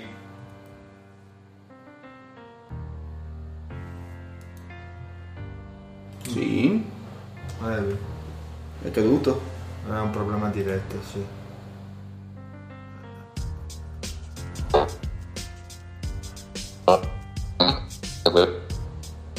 Beh, beh, beh. Fede, Eh, pro- problemi di connessione, dice. Nostra o sua? No, nostra. Benissimo, Mi sa che sono caduti. Sono rozzati loro allora. Eh, Eh, sì, app- abbiamo avuto problemi di connessione, Fede. Dove Perché siamo noi li abbiamo sentiti benissimo. Allora, dicevi che mh, probabilmente non è causa di, di Brad Stevens, eh, diciamo, questa, questo underperforming di, di Boston. Sì. E- Sì, sì, colpa no, del eh, Tozzi. È colpa del Tozzi, esatto. No, resta il fatto che secondo me poteva fare lievemente meglio nel, nel complesso. e non l'abbiamo ancora visto alla guida di una squadra come questa che ad ora ha tutti i pezzi al posto giusto. Attenderei ancora qualche mese, non gli darei un risultato negativo. Magari si attendeva una stagione da 8 e ad ora ha performato anche lui da 6 e, da sei e mezzo, ma come tutto il resto della squadra, anche lui sta Per assurdo. di trovarsi. per assurdo ha diciamo, dimostrato in carriera di rendere meglio in situazioni più d'emergenza con Assolutamente. metà squadra fuori magari è uno di quegli allenatori ecco, alla Spolstra che sanno tirare fuori il meglio nelle situazioni più difficili e nella prima stagione giustamente diceva eh, il Fede prima con un roster veramente al completo con forse una delle squadre più profonde di tutta l'NBA si è dimostrato forse un cattivo gestore di uomini più che altro, più che a livello tattico e ha pagato magari i malumori di Irving, quelli di, quelli di, di gente magari meno utilizzata come può essere Rosier, le diverse anime della squadra, comunque anche c'è stata anche di recente una frecciatina di Irving con i complimenti a, a come si chiama Doc Rivers e non lo so. Sono d'accordo sul fatto che non, non darei grossissime colpe a Stevens ecco. E... Sì, in questo momento però anche a livello di personalità con lo spogliatoio non è facile. Comunque No, assolutamente. ha, dato, ha, dato, ha destabilizzato lo spogliatoio dando, di- fornendo dichiarazioni contrastanti ma riguardo si sa che vuole andare a New. York Ma, ma a parte tutto, prima riflettevo sulle considerazioni che faceva Mario, nel senso che Stevens è sempre stato considerato un allenatore piuttosto democratico con i suoi giochi- giocatori. Eh, abbiamo, sempre Anche detto, troppo. abbiamo sempre detto che eh, Stevens lasciava spazio un po' a tutti a giocare nei possessi. Ora però Stevens quest'anno si trova, come avete detto voi prima, con, tutte, con una squadra più o meno al completo, perché tra Hayward e anche Irving ha saltato qualche partita, però probabilmente questo stato democratico ha cominciato un po' a crollare e non è riuscito a gestire questa cosa. Beh, bisognerà vedere comunque come si approccerà ai playoff perché se inizierà usare una- un metodo un po' più classico, ovvero decido quali sono i primi 7-8 e vado con quelli tutti i playoff, magari potrebbe essere una tattica che ha pagato sul lungo periodo, eh, arrivare con, comunque con i giocatori migliori, con minutaggi bassi, un po' più freschi rispetto ad altre squadre, cosa che per esempio secondo me ha fatto benissimo Toronto potendoselo permettere e magari insomma cambierebbe la percezione della stagione che abbiamo avuto di Boston. Eh, direi di andare avanti con Atkinson dei Nets, eh, allenatore al terzo anno, sempre in crescendo perché comunque È i passato, Nets da, è passato 20, da 20 a 28 e quest'anno 36, quindi eh, se tutto va come deve andare i Nets pro- è probabile che riescano anche a raggiungere i playoff in maniera Quasi abbast- certamente, quasi abbastanza Beh, hanno- hanno due partite e mezzo di vantaggio, insomma, sono messi bene. Sì, e una cosa che ha sorpreso tutti quanti, tra cui ovviamente Deomis, e poi faremo bene il Maurizio Mosca dove valuteremo effettivamente quanti- quante sorprese abbiamo avuto. Comunque quest'anno Atkinson ha dato prova di essere un buon allenatore perché comunque i Nets è vero hanno tantissimi, eh, tantissimi giocatori giovani che possono che danno un buon contributo come collettivo però è riuscito a far crescere anche il Russell del caso e il Dinwiddie del caso sotto la sua, il suo coach e quindi questo gli va Jared Allen stesso che ne abbiamo parlato molto bene e un il rientro anche di Levert ha fatto la una squadra che probabilmente con la Verta a pieno regime tutta la stagione avrebbe un numero di vittorie anche più elevato di quello che ha tuttora. Sì, col materiale umano a disposizione, vabbè l'est eh, eh, che è scarso eccetera, però i Nets quest'anno, voglio dire, sono, eh, avevo prima il dato sotto mano che mi aveva abbastanza sorpreso, sono 19, 19 come attacco in offensive rating e 13 come defensive rating che è un netto miglioramento dall'anno scorso perché erano 21 in offensive rating e 22 in defensive rating quindi diciamo che sempre con un pace ovviamente molto elevato eh, cosa tratto distintivo di Atkinson sin dal primo anno in seno ai Nets però si stanno dimostrando una squadra uno molto interessante ma anche eh, di un certo livello a cui magari mancano quel paio di pezzi per dire possono magari saltare la staccionata e diventare molto più che interessanti. Zio. Sì, è una squadra che lo scorso anno, se vi ricordate, l'avevamo citata in negativo per quanto riguardava le sue statistiche offensive sul tiro da tre. Eh, era la, una delle, non so se la prima o la seconda squadra della Lega per tentativi e l'ultima per realizzazioni. Quest'anno invece risulta essere una delle prime per tentativi e nella media del, della stagione eh, Come realizzazioni. come, come realizzazioni, quindi in attacco sono cresciuti eh, probabilmente hanno acquisito più fiducia nei, nei loro mezzi e questo è merito dell'allenatore e dei suoi schemi offensivi, questo è chiaro.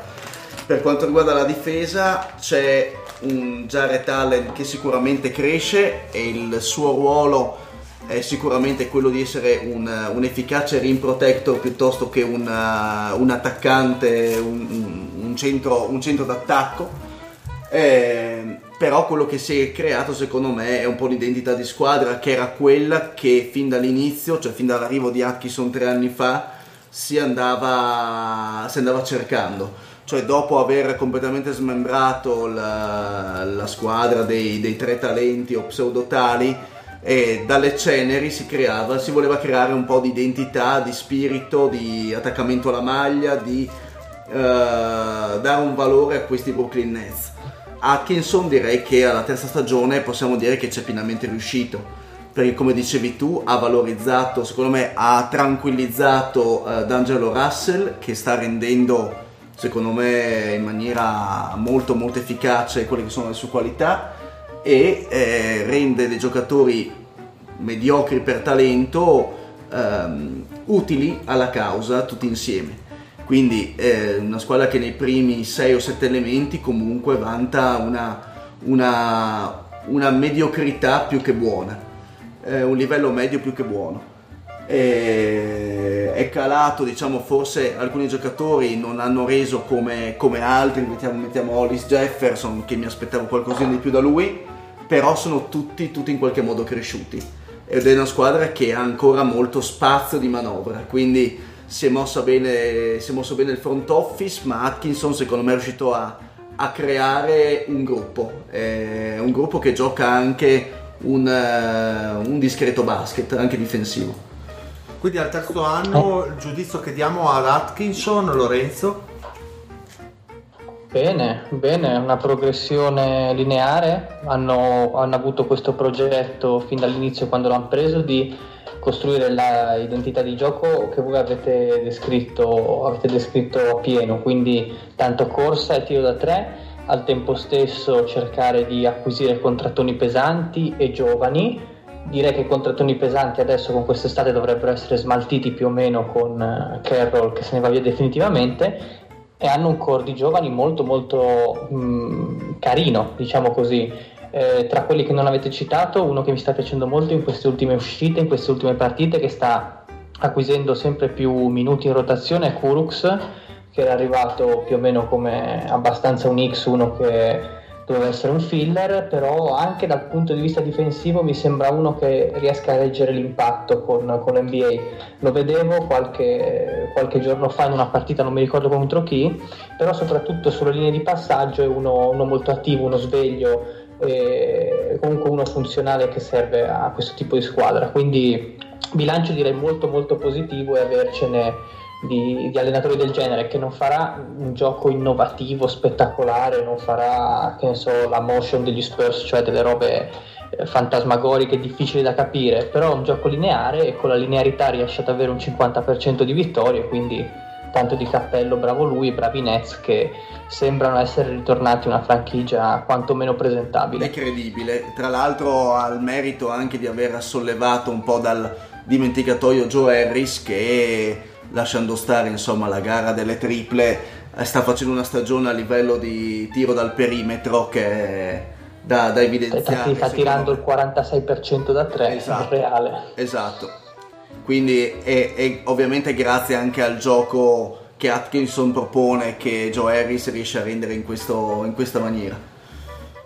Indubbiamente sono d'accordo con voi, vediamo un po' come si sviluppano le cose ai Nets è importante che questo gruppo continui a crescere in questo modo, credo che la dirigenza possa ritenersi soddisfatta sia dell'operato di Atkinson e in primis anche di Sean Marks, ma ne abbiamo tessuto le lodi anche eh, nelle precedenti puntate, comunque abbiamo sempre avuto un grande, eh, diciamo, una stima nel lavoro che, che ha fatto Sean Marks. E il cambio di cultura dei Nets eh, diciamo che quest'anno ha trovato abbastanza il suo compimento. Poi bisogna vedere se Atkinson sarà quell'allenatore che potrà accompagnare questa squadra per gli anni a venire se dovessero saltare il guado o se è quell'allenatore che va bene per far crescere i propri giocatori e poi si parla di un altro coach perché dopo bisognerà vedere con un altro tipo un altro materiale umano ma lì bisognerà anche valutare ciò che Sean Marks farà, penso anche da, da quest'estate, insomma. E direi di andare avanti con bene. Vai, vai Lorenzo. No, no, no, no, era solo una chiosa, no. per adesso bene, poi è un problema che credo che si vorranno porre in Da- tra da- qualche anno. dagli, quello. dagli un voto alla stagione di Atkinson. Ma un 7. Un voto? Sì, 7. Sì, 7. Ma anche 8, dai, come siete tirati. Vanno ai playoff dopo, vanno ai playoff dopo secoli, 50%. Vabbè, dai. Allora, direi di andare con Borrego e i suoi Charlotte Hornets, Borrego eh, rookie eh, di quest'anno assieme a Lloyd Pierce, però Lloyd Pierce ha avuto altre fortune, come avevamo detto prima con Atlanta. Non, non proprio la stessa cosa. Esatto, invece questi Hornets, dopo le varie difficoltà con Clifford, hanno deciso di cambiare rotta, però dando un'occhiata, una scorsa veloce alle statistiche, direi che miglioramenti non ce ne sono stati, oltre a parlare il record ancora una volta negativo per, per Charlotte che No, anzi, oltre al- secondo me sono proprio andati a sud, nel senso che erano comunque in linea di galleggiamento per i playoff eh, a inizio stagione, o comunque nella prima parte, adesso sono non del tutto tagliati fuori, ma eh, sono comunque calando e oltre Kemba c'è veramente il deserto. Cioè, più che altro non, non- riescono a dare il cambio di marcia, cioè ogni anno sono sempre dannatamente gli stessi. Una Sia squadra anche... noiosa da vedere, anche secondo me, nel senso di- Problema anche dirigenziale, però, Sì. perché non riescono mai a mettere qualcuno a fianco a Kemba. ma quindi rispetto, visto che parliamo di coach, tra Borrego e Clifford, cosa, cosa vedete o cosa Ma allora- vedete di differenza? Cioè è un problema di, non è un problema di coaching, quindi mi state dicendo. Secondo me no. Però guarda, Eh, ti dico, a inizio anno a me piacevano anche questi Hornets, eh. cioè a inizio anno proponevano delle cose un pochino diverse, tanta, eh, tanti giochi perimetrali un po' come fa fila adesso in questo momento, quindi tanti end-off, eh, blocchi dei lunghi sul, sul perimetro, eh, movimento di palla continuo, palla dentro, palla fuori, quindi sembrava che potesse cam- cambiare qualcosa, infatti mi ricordo che in una delle prime puntate avevo proprio sottolineato questa, questo cambiamento di rotta, però dopo Natale più o meno mi sembra che Natale avevano, erano più o meno intorno al 50%, adesso non mi ricordo. Però dopo, dopo la, pausa, dopo la pausa di gennaio, di, di dicembre, scusate, sono ritornati, mi sembra gli stessi anche dal punto di vista difensivo. Non sono esattamente quello che diciamo da, da sempre, cioè mediocri, non, non c'è molto da dire e la mano dell'allenatore che a inizio anno mi sembrava potesse portare qualche concetto interessante, adesso non vedo, non vedo più nulla di, di particolare, mi sembrano anche molto più brutti da vedere in attacco, cioè si affidano praticamente solo a Kemba. Se andate a vedere le statistiche, l'usage, eh, limitandosi solo a quello, c'è Kemba e poi c'è nulla, come diceva giustamente Mario. Non è che ci siano proprio tantissime alternative anche. Beh, hai un onestissimo Jeremy Lamb che è un grandissimo attaccante, un È un grande grandissimo attaccante, una partita ogni 10, sembra un fenomeno, poi veramente c'è un'indolenza addosso a quel ragazzo che da mettergli le mani addosso, sembra fortissimo per un paio di settimane ogni anno, c'è sempre qualcuno che ci casca in Lamb che pensa che possa sempre esplodere, ma saranno 5-6 anni che è questo tipo di giocatore. Ma quello che ha, secondo me ha fatto sempre la fortuna, eh, fortuna degli Hornets, anche nelle- nella stagione migliore, era- erano quei giocatori collanti che prima eh, Marvin Williams un bel po' di anni fa, adesso ovviamente alla canna del gas a 32 anni e poi comunque Batum perché un giocatore come Kemba Walker ha bisogno comunque di un aiuto da quel punto di vista. E Batum sembra ormai abbastanza fritto a 30 anni voglio dire ed ha ancora un contratto in essere piuttosto pesante che mette diciamo dei freni alla franchigia non da poco.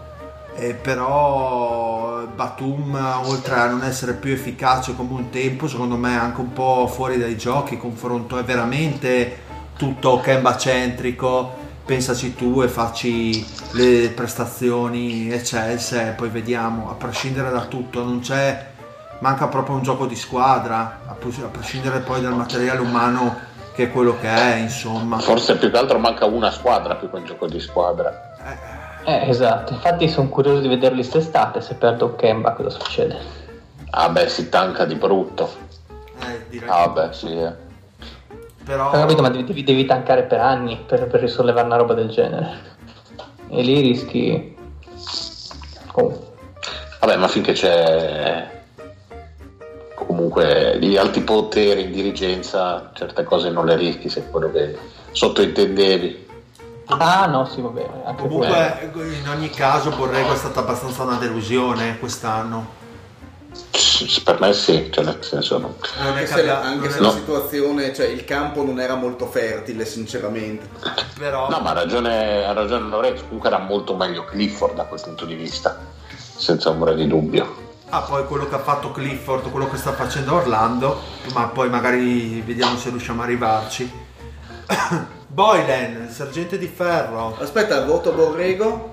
Ma un po' io, 5 meno. Sì, 5, sì. 5. Sotto il par, bene. sì, sì, indubbiamente. Jim Boylan, il sergente di ferro, è entrato, è entrato a gamba Ma io, io salterei a Clifford, non so, tanto non è che c'è molto da dire. Sì, è un... Cioè, Ci sta. eh, c'è un onestamente... Da quando c'è lui in panchina i Chicago viaggiano sul 14-33, 14 vinte, 33 perse. E poco... da quando c'è lui gli autobus dei Bulls partono in orario. Esatto. e, poco, e poco altro. Sì, eh, ripro- ripassare l'anno prossimo per i Bulls.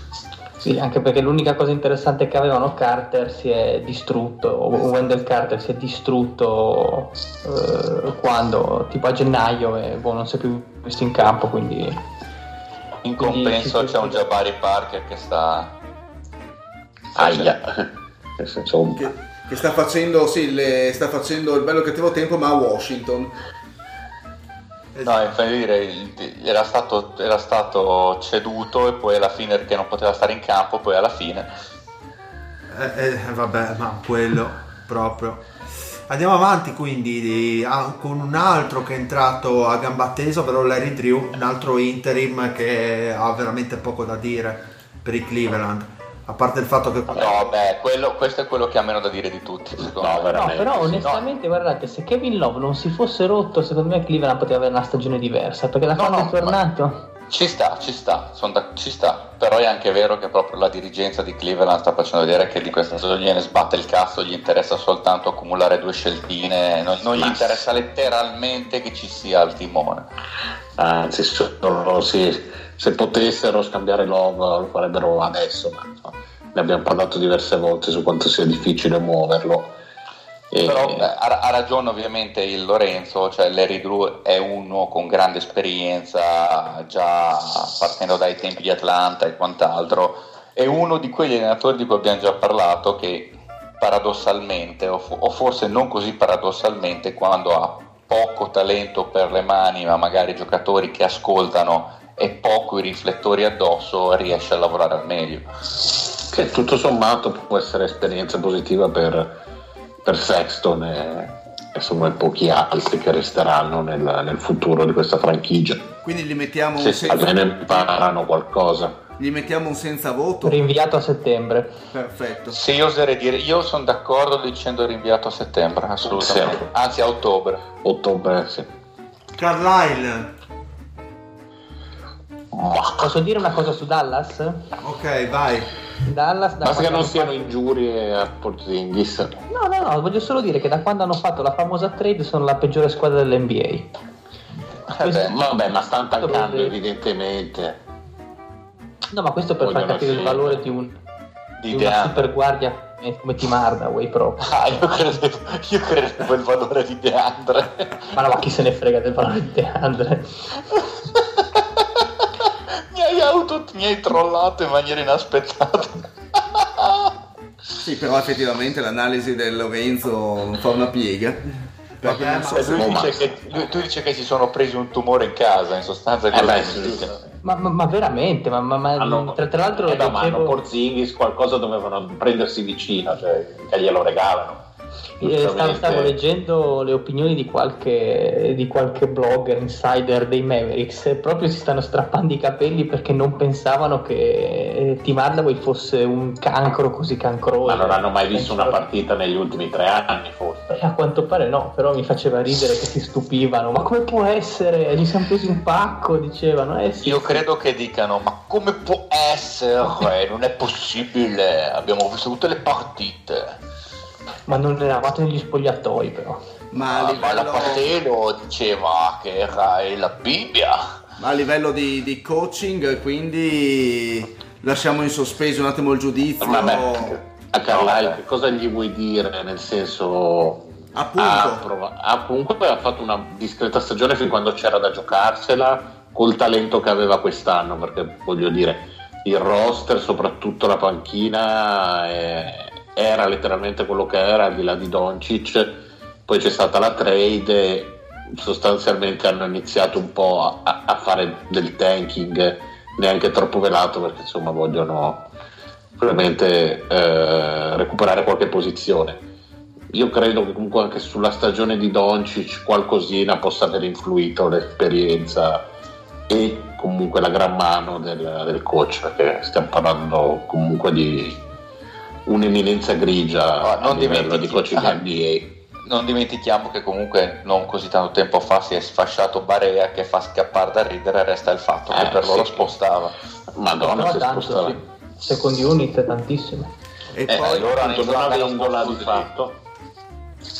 e poi comunque è riuscito, nonostante abbia sempre questa eh, riluttanza nel far eh, giocare diciamo, le, le forze fresche, ha messo in campo spesso e volentieri, soprattutto dopo l'infortunio a Barea, anche Branson, che non si è Ma rivelato... secondo me che non si è rivelato, è un eh, mezzo falso storico, nel senso che non li ha mai avuti i giovani forti, al di là di, di quest'anno e dell'anno in cui c'erano Marquis, eh, Marquis Daniels e l'altro che- di cui non ricordo il nome adesso, e che anche loro erano partiti subito in quintetto. Secondo me il fatto che comunque Dallas abbia sempre tancato poco ha sempre portato Carlisle ad avere diciamo così dei Poco, rookie poco non materiale umano. all'altezza. Però anche Branson, che comunque è una, una scelta bassa del primo giro, ha trovato, sta trovando il suo spazio. Sì, vabbè, ma quest'anno insomma avevano bisogno davvero di tutti, ripeto, era- c'era talmente poca qualità, soprattutto nella second unit, che doveva assolutamente cercare risorse altrove.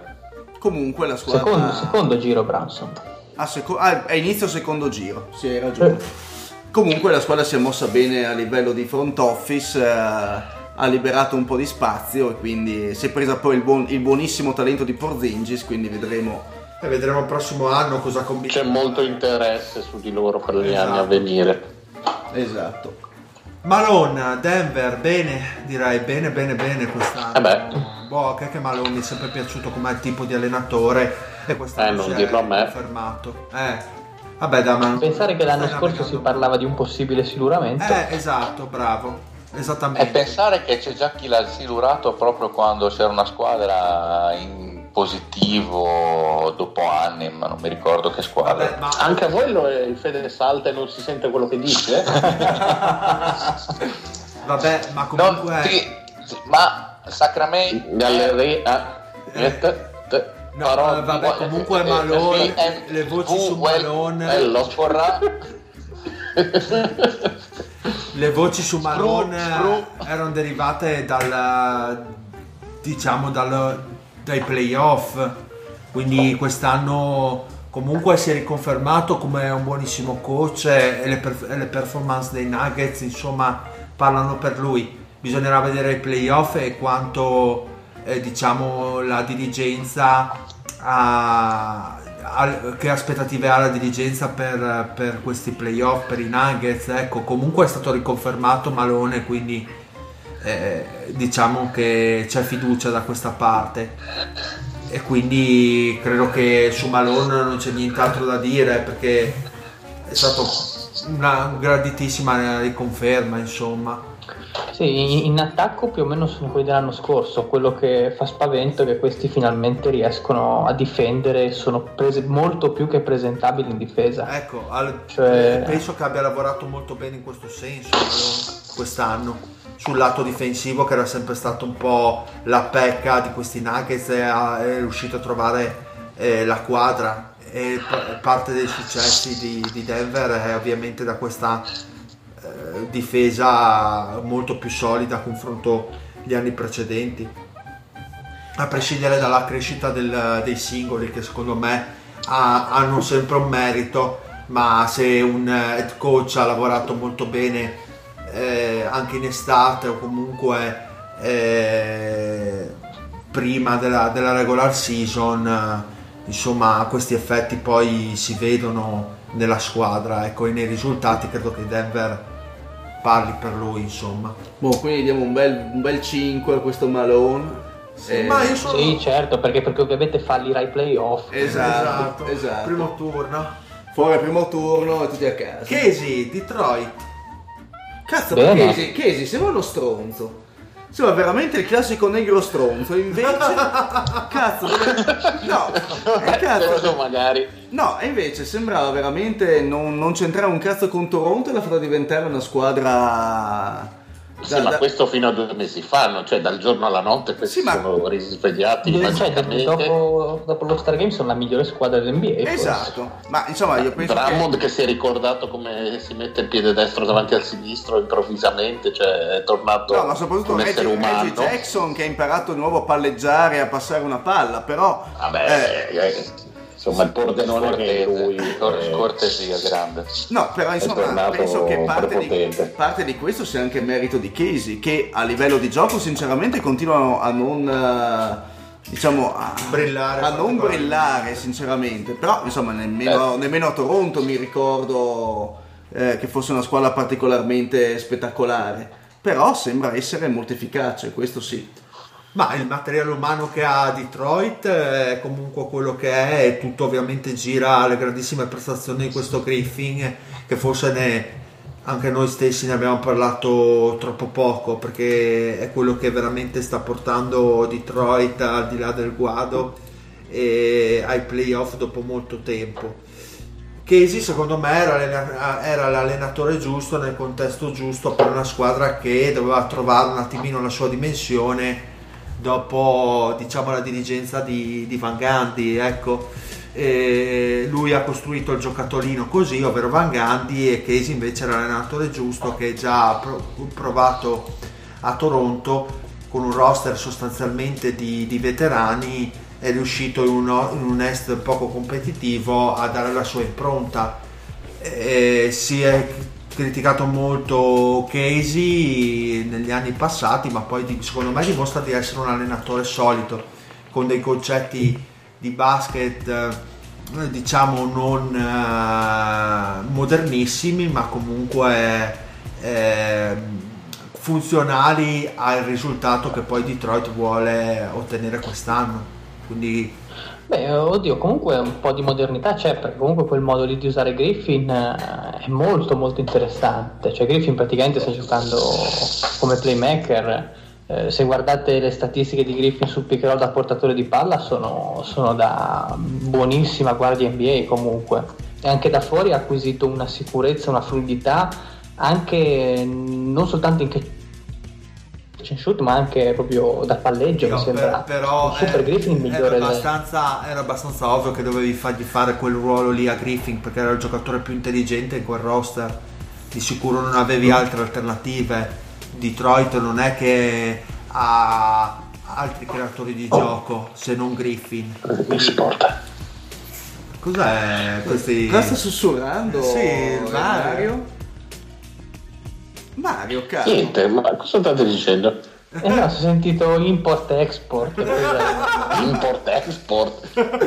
Allora è il Fede. cioè- Stava, stava mandando un bacumba. No, stava parlando di Austria, Italia, Italia, Austria forse, import-export. Vabbè, eh, forse è Casey che non gli sta simpatico, chi, chi può dirlo? Eh, avete qualcos'altro da dire su, su Casey? Vi è piaciuto il suo operato quest'anno? Anche voi siete positivi su Detroit? Fede, che parlavi di import-export prima. Cioè, no, bravo, bravo lui. Eh, sinceramente Detroit non è una, una squadra che vedo spesso, non è una delle squadre che mi fa più piacere a, a- a livello estetico, però è indubbiamente efficace con il tipo di roster che, che ha Casey, penso abbia fatto quasi il meglio che lui potesse fare, quindi io direi un ottimo lavoro per lui. Anche perché finora, tra l'altro, sono- hanno la stessa- lo stesso defensive rating dello scorso anno, ma rispetto allo scorso anno sono peggiorati in attacco. Eppure eh, hanno risultati, sicuramente supereranno le 39 vittorie dello scorso anno. Quindi eh, è, strana, è strana questa cosa, quindi vuol dire probabilmente è vero, le, eh, le avversarie sono anche di un livello probabilmente leggermente più basso, a parte insomma, le prime 5 o 6, del, le prime 5 a est, eh, però è anche vero che probabilmente hanno trovato più, più equilibrio rispetto allo scorso anno. Va detto anche comunque, Però- eh, confronto a Van Gundy, Casey gioca un basket eh, leggermente più lento a livello di pace, può essere che anche quello abbia eh, fatto sentire il suo peso a livello di offensive rating. Quindi ci può stare, ecco, diciamo. Comunque i Pistons sono proiettati a 43 vittorie su 538. Ah, ok, perfetto. Bene, quindi andiamo avanti con Steve Kerr, Golden State Warriors. Andiamo avanti? Senza voto. Sove, sove. No, PL, eh, PA voto, pilota automatico. Ma si sta facendo la regular season in ciabatte perché non gliene importa nulla secondo me. E questi problemi di spogliatoio, secondo voi, solo bagar eh, causa Eh, free? Cambieranno le docce. No, ci sarà qualcosa, secondo me è 90, 80% bisogno di mantenere in qualche modo un po' di Ma tensione per motivarsi, 20% resto. Ma sì, anche per voi quando conta comunque sono bene o male, sono professionisti, anche abbastanza Rodati. eh, hanno anche abbastanza star power, quindi si mettono da parte qualsiasi tipo di Anche perché penso che siano tutti contenti di vincere un altro anello in carrozza. Sì, sì, poi io ritengo, ho l'impressione che siano tutti quanti pronti all'idea che se ne vada Kevin Durant l'anno prossimo e penso che ah, e ringrazino già che si sia fatto questi tre anni con loro. Non pretendono che rimanga, tanto il, peso specifico degli anelli di gran parte di quella squadra rimane altissimo con o senza KD. Cioè, que- penso che rispetto alle annate di LeBron dell'anno scorso a Cleveland, eh, di eh, Irving quest'anno con Boston, le- i rumors riguardo la possibilità di partire Durant o meno, penso che non spostino così tanto questa squadra. Perfetto. Quindi andiamo con eh, il grandissimo Mike, eh, the greatest D'Antoni. Che purtroppo ce l'avevamo in trasmissione fino a un attimo fa, avremmo potuto Eh, chiedere a lui come andava. Esatto, Come esattamente. va? Come va? D'Antoni. Eh, purtroppo il di- coach ieri ha fatto un po' le ore piccole, non, non c'ha più l'età. Esatto, esattamente Ma così. partiamo dalla fine. Fede, che voto gli diamo ad Antoni? Zero come tutti Sei- gli anni. no dai, sei e mezzo. Mm. Eh, sei un po' ci sta, freddo. ci sta. Eh? Sei un po' freddo su questo D'Antoni. Io gli Ma darei oddio, almeno- eh, non è che posso, no, non è che gli posso dare 8. No, eh, Alla penso fine che- senza il mostro Comunque, esatto, io parlando, di, esatto, staremo parlando di una squadra allo sbando perché gli ha retto veramente la baracca nel periodo buio e adesso diciamo Eh, di baracca. se Morey gli ha dato, dato una immondizia di squadra in mano. Eh, sì, ma allora, le- leggevo che Mori sta, pro- sta, pregando in ginocchio Ray Allen di tornare Sì. a giocare. Io siamo messi da dire. Eh, Bill Russell come è messo, scusate. eh, ma non tira... Non va bene.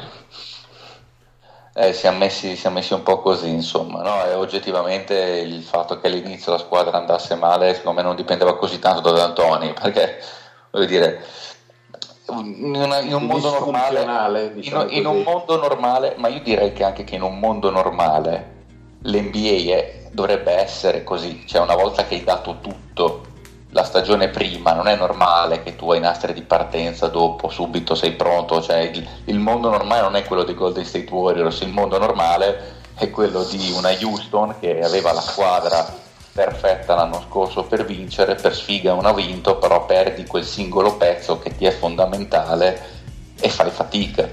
Non, eh, è normale che con un James Ennis oggettivamente incolore, tant'è che è stato, tra- è stato tradato per eh, niente, un, eh, una Riza di meno, un Bamute di meno, all'inizio si è fatto oggettivamente molta fatica a ritrovare la quadra, adesso pian piano ci si sta arrivando in Anche maniera perché diversa. ricordami che era arrivato a Houston a Eh, io sono anno. stato zitto per non fare sempre la solita tiritera, però se, me, se lo lanci te...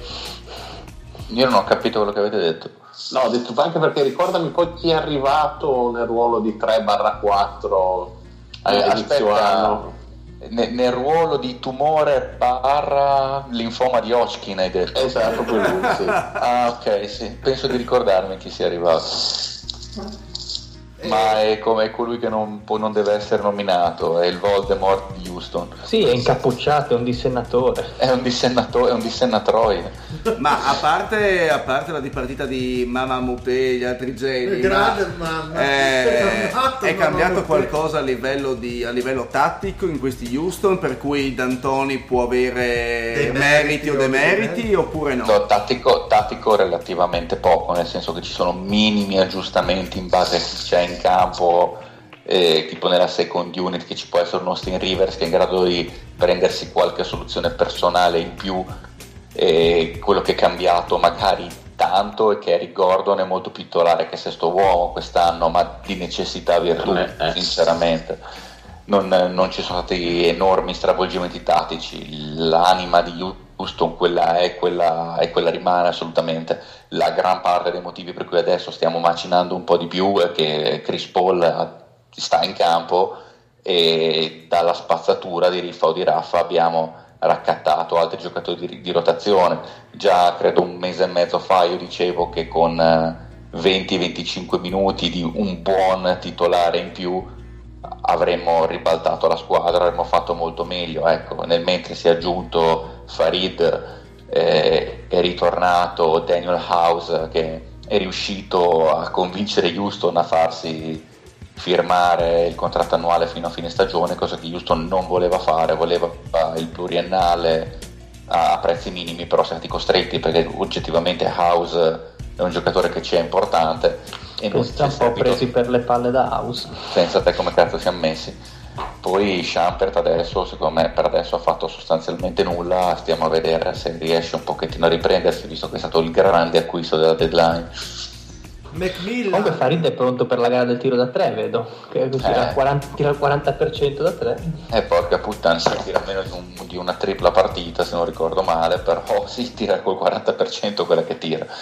Quello più che altro sta tirando molto bene dagli angoli PJ Tucker, che sta entrando anche lui, o meglio è entrato anche lui nell'ultimo mese, mese e mezzo in condizione, sta giocando una quantità di minuti esagerata per un giocatore con, eh, della sua età, è costretto a quello sforzo fisico però vabbè ci sta, non si può fare in un'altra maniera, siamo corti da fare cagare e così è. Comunque per tornare a bomba su D'Antoni, penso in qualche modo abbia gestito la situazione, non ha fatto chissà che lavoro incredibile perché D'Antoni, come abbiamo sempre detto, è un one trick pony, lui se gli dai la squadra per giocare come dice lui, lo sa fare veramente molto bene. Adesso si sta ricominciando a vedere, non scopriamo niente di D'Antoni da questa stagione e non è colpa sua per quando si giocava così male è... e adesso non è che è arrivato la squadra lui perché sta giocando bene Macmillan. eh, di Indiana, anche lui allenatore amatissimo dei Deomis, ma poi alla fine ha zittito tutti perché è riuscito a Ha ragione lui alla fine. Eh sì. Oh, ci ha messo le palle in bocca. Mm. Eh sì. Anzi, Indiana, Indiana è anche bella da vedere come squadra. Cioè, eh, si pensava che non avrebbe potuto ripetere i fasti dell'anno scorso, invece è andato anche meglio e soprattutto giocando metà stagione senza la sua stella assoluta. eh. Tanto di cappello. Senza fare cose, l'abbiamo detto un sacco di volte, senza fare cose innovative o esagerate, ma con un basket semplice ma divertente, in cui tutti i pezzi funzionano e rendono la perfezione. soprattutto è una squadra Gran bel collettivo. Sì, è una squadra che ho visto giocare nella partita persa contro Fila, l'ultima che ho visto, quindi parlo di un 20 giorni fa. eh, l'ultima di Indiana che ho visto, però è una squadra che veramente gioca a memoria. Eh, si, muove, si muove tutte insieme, i giocatori non sono mai fermi. Ehm, c'è sempre il giocatore libero, sugli, sui raddoppi sono sempre pronti a scaricare. eh, gioca veramente un basket Le- pace lento ma, ma efficace un, un gioco, difesa. un gioco ben fatto, mm, veramente ben fatto, un bel basket.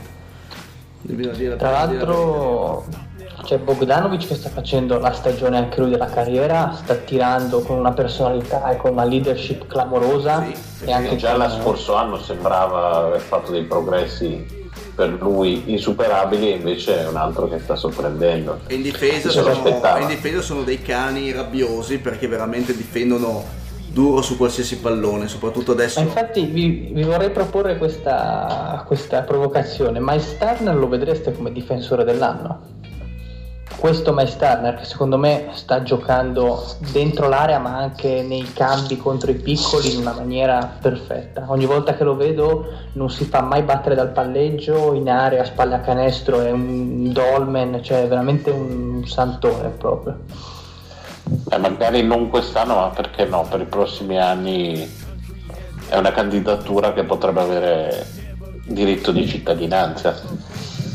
Mm, ma n- non lo so. più di un, Gobert, di un Gobert.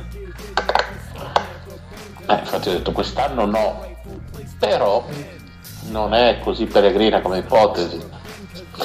Più che altro ne facciamo anche un discorso premi, se non la prima, la seconda, terza miglior difesa dell'NBA e vai a esaltare quello che è il loro Eh, difensore principale. Seconda per Seconda? Eh, sì, per difesa. Però insomma c'è Paul George quest'anno anche magari un- qualcosina potrebbe aver spostato, ecco. Considerando poi anche il volume di gioco che ha dall'altra parte. Piuttosto, Ok, ok, dai. piuttosto pace eh, poco elevato, grandissima difesa, eh, talento non eh, stellare ma comunque ben distribuito per tutti diciamo i componenti del roster. Attacco eh, un po' peggio dell'anno scorso come offensive rating, funzionale ma non eh, eccelso. È vicino un po' al lavoro che aveva fatto Vogel con quell'Indiana, nonostante le differenze di roster eh, in- che ha in mano Macmillan, è un po' quella, stesso- quella stessa impronta. Perché Forse avevano, avevano più talento, forse. Cioè, Avevano più talento, dei- però non è un bruttissimo paragone. Alla fine eh, all'epoca stava venendo fuori mh, Paul George, ma non era lontanamente questo giocatore. C'era Ibert e anche mh, Danny Granger. Stevenson. Ma Granger si era infortunato quando sono Ah, ok. quando erano proprio al picco, quando stavano diciamo, buttando fuori la Miami di LeBron, c'era Granger che era reduce da un infortunio e per quello era stata anche un po' la loro fortuna perché avevano messo in quintetto Stephenson spostando Paul George e- ed era stata un po' la svolta, la chiave di volta proprio quell'infortunio. Secondo me il fatto di appunto eh, una squadra con compiti offensivi ben distribuiti che faceva del gioco collettivo e della difesa un punto di forza può essere un, un buon paragone per, per le due versioni di Indiana, ci potrebbe anche stare, non è, non è una, una brutta pensata a dire. Eh, andiamo avanti con eh, Doc Rivers, eh, che credo che Benissimo. stia facendo una splendida stagione quel dei Clippers e ancora adesso nonostante tutto si stanno riconfermando anche la scorsa sera. Insomma un collettivo anche qui non si parla Indiana secondo me ha benché più talento confronto a questi Clippers ma si dimostrano solidi e credo che Rivers sia nella dimensione migliore a livello di coach eh, per questi, per questi Ma sì, è è suo. È il suo. Ma io non so se l'ho già detto, ma da quando non è più addetto Sì. anche alla parte, la parte del general Del manager. basketball operation. Esatto, secondo me è tornato a livelli che non gli competevano da- dai migliori anni di Boston. E forse era solo l'immagine che ci dava, nel senso che faceva talmente tanti disastri come GM che eh, ne andava un po' a inficiare anche l'immagine da allenatore, ma secondo me veramente questa stagione lo ha riportato diciamo tra i migliori a livello di, di coaching però Non Ha aveva fatto vera- enormi personalità da gestire, No, esatto. torniamo sempre lì.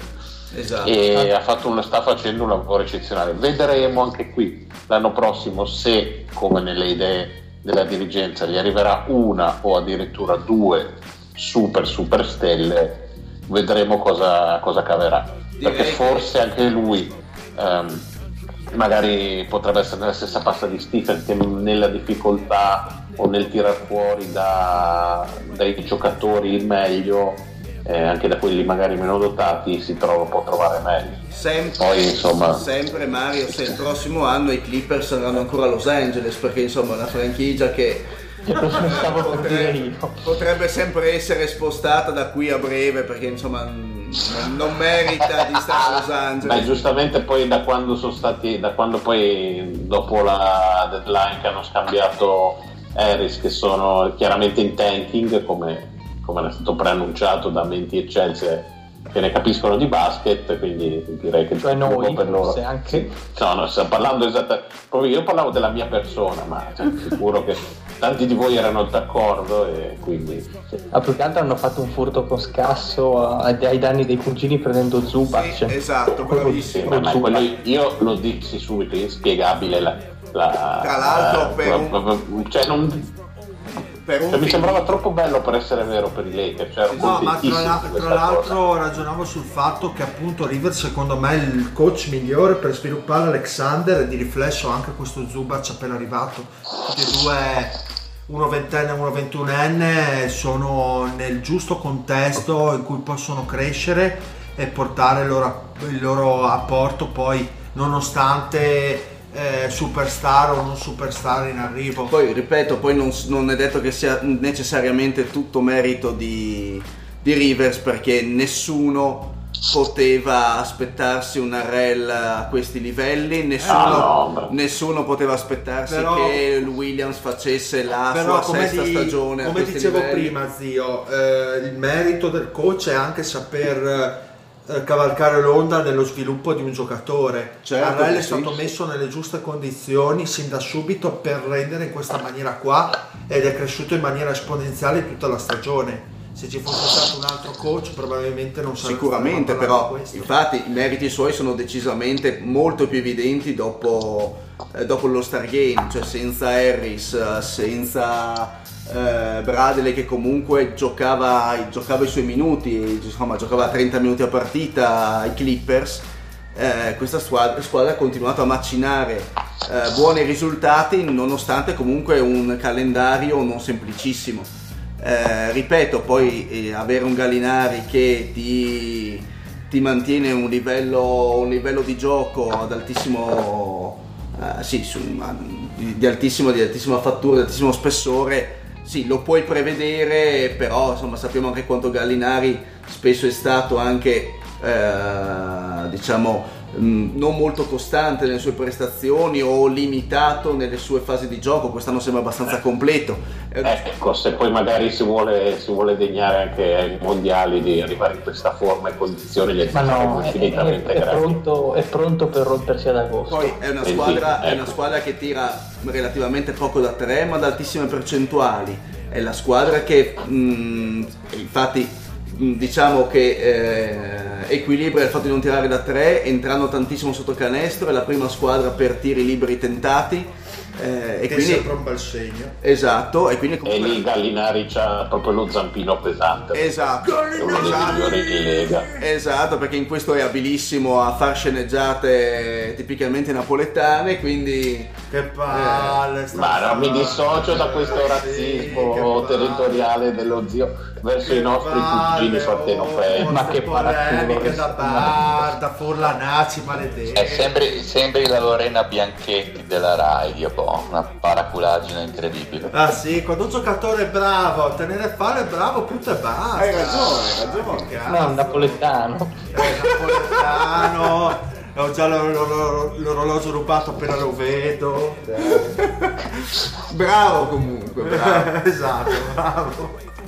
Andiamo con l'ultimo, dai, per questa puntata. Quindi Ma finiamo- chiudiamo in bellezza allora. Sì, esatto. A, a questo punto, vabbè, facciamo. Siete- Dobbiamo parlarne? Ah sì, dobbiamo parlarne perché il prossimo è Luke Walton, ragazzi.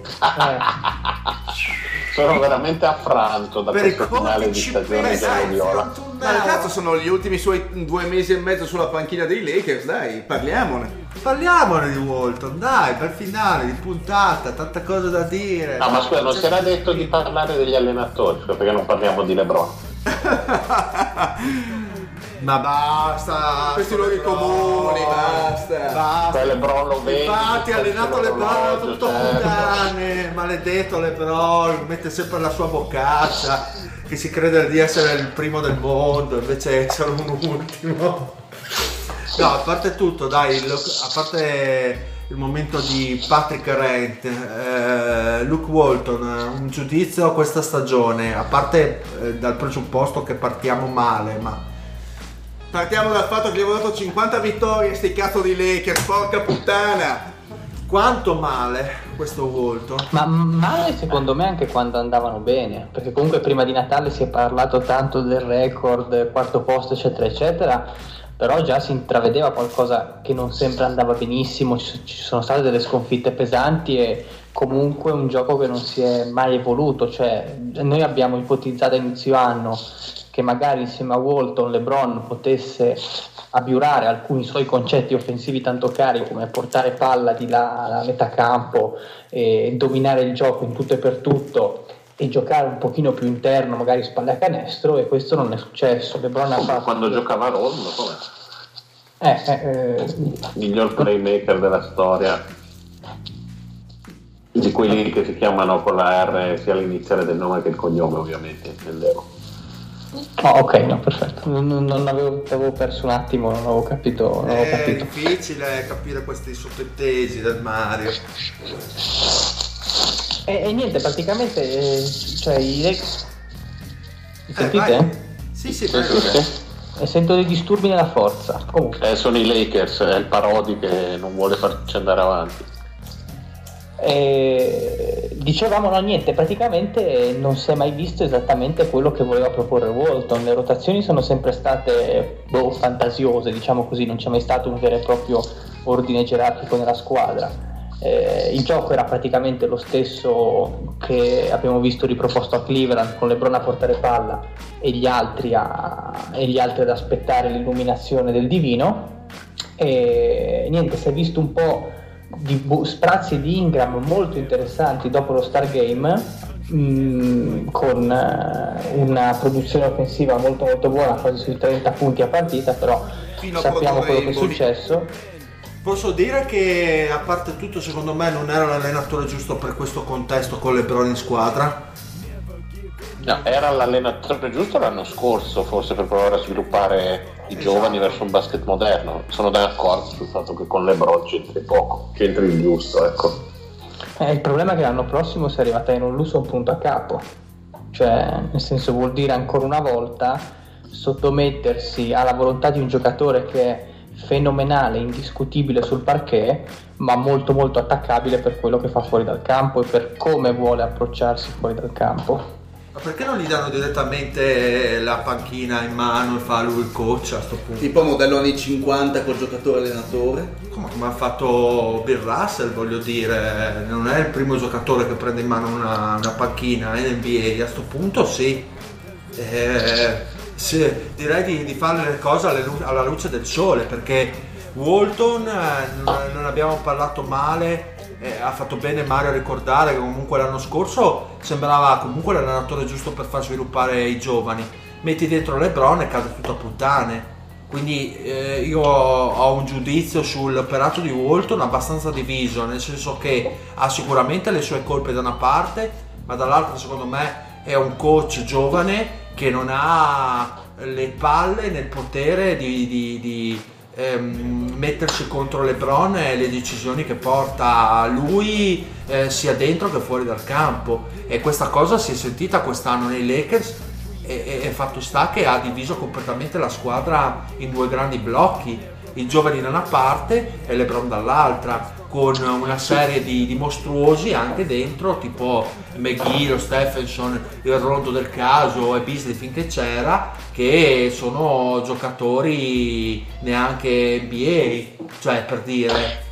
Eh, Io quello che continuo a non capire è che alla fine se l'è scelto LeBron sta allenatore qua, perché lui bastava che dicesse ai Lakers guardate io non, io non firmo se c'è Walton e vedetevela voi prendetemi qualcun Ma- altro prendete quello allora, che piace a me. è- è- è- secondo me questo pensiero qua è abbastanza ehm, non per insultare te Lorenzo ma abbastanza sciocco nel senso che anche nel gruppo Telegram hanno detto ehi se Lebron eh, pensavo che Lebron quest'anno potesse cambiare per- perché sembrava anche innamorato del progetto io ho sempre avuto il timore l'idea che Lebron, a Lebron del progetto dei giovani non ne fregasse una bene- beneamata mazza. Nel senso vado ai Lakers bene o male mi interessa il resto e, e credo che si sia visto quindi il lato puramente familiare ed affari.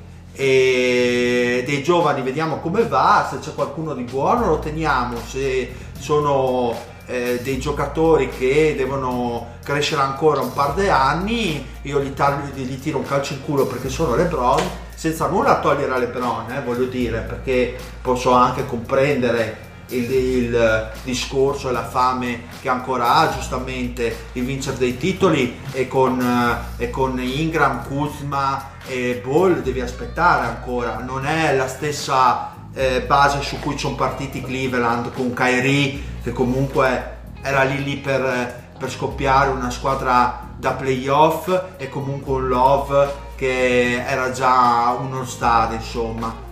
E quindi non è che mi sorprendo io tanto di- della, della situazione, ero anch'io uno di quelli favorevoli eh, dell'andamento dei Lakers, vedevo anche i Lakers comunque inossidabili inizio anno al playoff, però a questo punto se uno dovesse, avesse dovuto pensare male inizio stagione eh, nel senso va tutto a puttane Lebron rema contro ci azzeccava senza, senza colpo ferire. Nulla è cambiato dall'operato secondo me di Lebron non so come lo vedete. Chi ne fa le eh, eh, chiudendo chi ne ha fatto le spese è Walton perché non si capisce se effettivamente è un allenatore discreto comunque eh, buono per far crescere un qualcosa portandosi un progetto nel lungo periodo o se è solo uno che ha avuto un colpo di culo un anno in realtà è un cane. Dovrebbe fare ancora tanti anni da assistant coach per maturare. E credo che questo sia il giudizio che si è vinto da questa stagione cioè queste due dicotomie Vai, è finito, è finito nel- nell'occhio del ciclone in un momento in cui devi avere le spalle più larghe di così per riuscire a sopportarlo, non è una sua colpa, ritengo. Sono pochi gli allenatori che in quella situazione sono i Phil Jackson di questo mondo che reggono quella pressione e che hanno il resumé per poterla reggere. Sì, a me francamente dispiacerebbe che Walton sparisse dai radar per questo- questa stagione. Secondo me un second, eh, second shot se lo merita nella Sì, Lega. sì. Eh, Ci, ci sta, va, nella Lega sicur- senza alcun dubbio, forse anche con questa squadra, però Non credo quello, quello è più squadra. difficile. Ci ho detto che se lo merita, non credo che lo avrà, però Ah, se lo meriterebbe ok. anche. Però sinceramente sempre... Sicuramente non con LeBron. No, appunto sempre... Ma anche perché voglio dire, perché se ne prendi un altro, se il tipo di aria che tira è quello, cambia veramente così tanto. Diciamo che Credo. ha No, beh, ragione il Fede quando dice che ci, ci sarebbe voluto forse un allenatore con più carisma rispetto a Walton. È anche vero che Walton, sulla base di quello che ha creato lo scorso anno, si è visto aggiungere il giocatore più forte della Lega e si è visto aggiungere un rondo che aveva fatto un finale, una, una seconda parte di stagione eh, quella scorsa che era da titolare fatto e finito e che poteva reggere come ruolo titolare. Ora inserire questi giocatori eh, in, un, in, un, in, un, in un sistema che comunque in due anni lui aveva cercato di proporre non è, non è così semplice. No, no, non è facile per nulla. Appunto. No, no, eh, ma il, il punto è che ci sono pochi, non tanti, pochi allenatori ai quali concedono un po' di più il beneficio del dubbio magari perché hanno dimostrato tanto nella loro carriera, mentre in questo caso l'NBA è un gioco bastardo, basta che vai male per tot partite sembri già un bollito. Sì, perché qui non si sta parlando di un progetto, qua si sta parlando di, di un, Esatto. di, un, eh, di un sistema che, chiedono qual- l'impossibile, eh, che qualcuno ti ha imposto l'impossibile dall'alto, di performare esatto. da subito Esatto. e cioè, sei un agnello sacrificale pronto a, a prenderti le, le critiche di un intero sistema. È un problema grosso perché in realtà tra l'altro è un problema anche per i giocatori. Cioè, è difficile essere, penso che abbia accennato qualcosa del genere Zaclo non molto tempo fa una roba del genere, ne approfitto per riproporla, cioè che è, difficile per i Lakers e, sbagliano tra l'altro non cercare di esserlo, essere una normale squadra di pallacanestro, una normale società di pallacanestro, cioè anche per i rookie. Non è facile essere un rookie a Los Angeles, è di una difficoltà, è come essere un rookie a New York, è di una difficoltà impressionante, ci riescono uno su dieci, poi magari lo stesso giocatore lo cedi, De Angelo Russell, e poi a distanza di due anni stranamente sembra un altro giocatore, ma non è così un caso. Quindi dare anche tutte, tutte le colpe a Walton eh, eh, risulta un pochino difficile sinceramente. Sì, è sempre sotto una lente di ingrandimento di livello incredibile Poi, e difficile ripeto, per formare. Non è, che ti hanno, non è che ti hanno messo, che cazzo ne so, eh, un veterano o un giocatore in divenire, ti hanno messo LeBron James in squadra Ah. e, e devi veramente performare subito ad altissimo livello.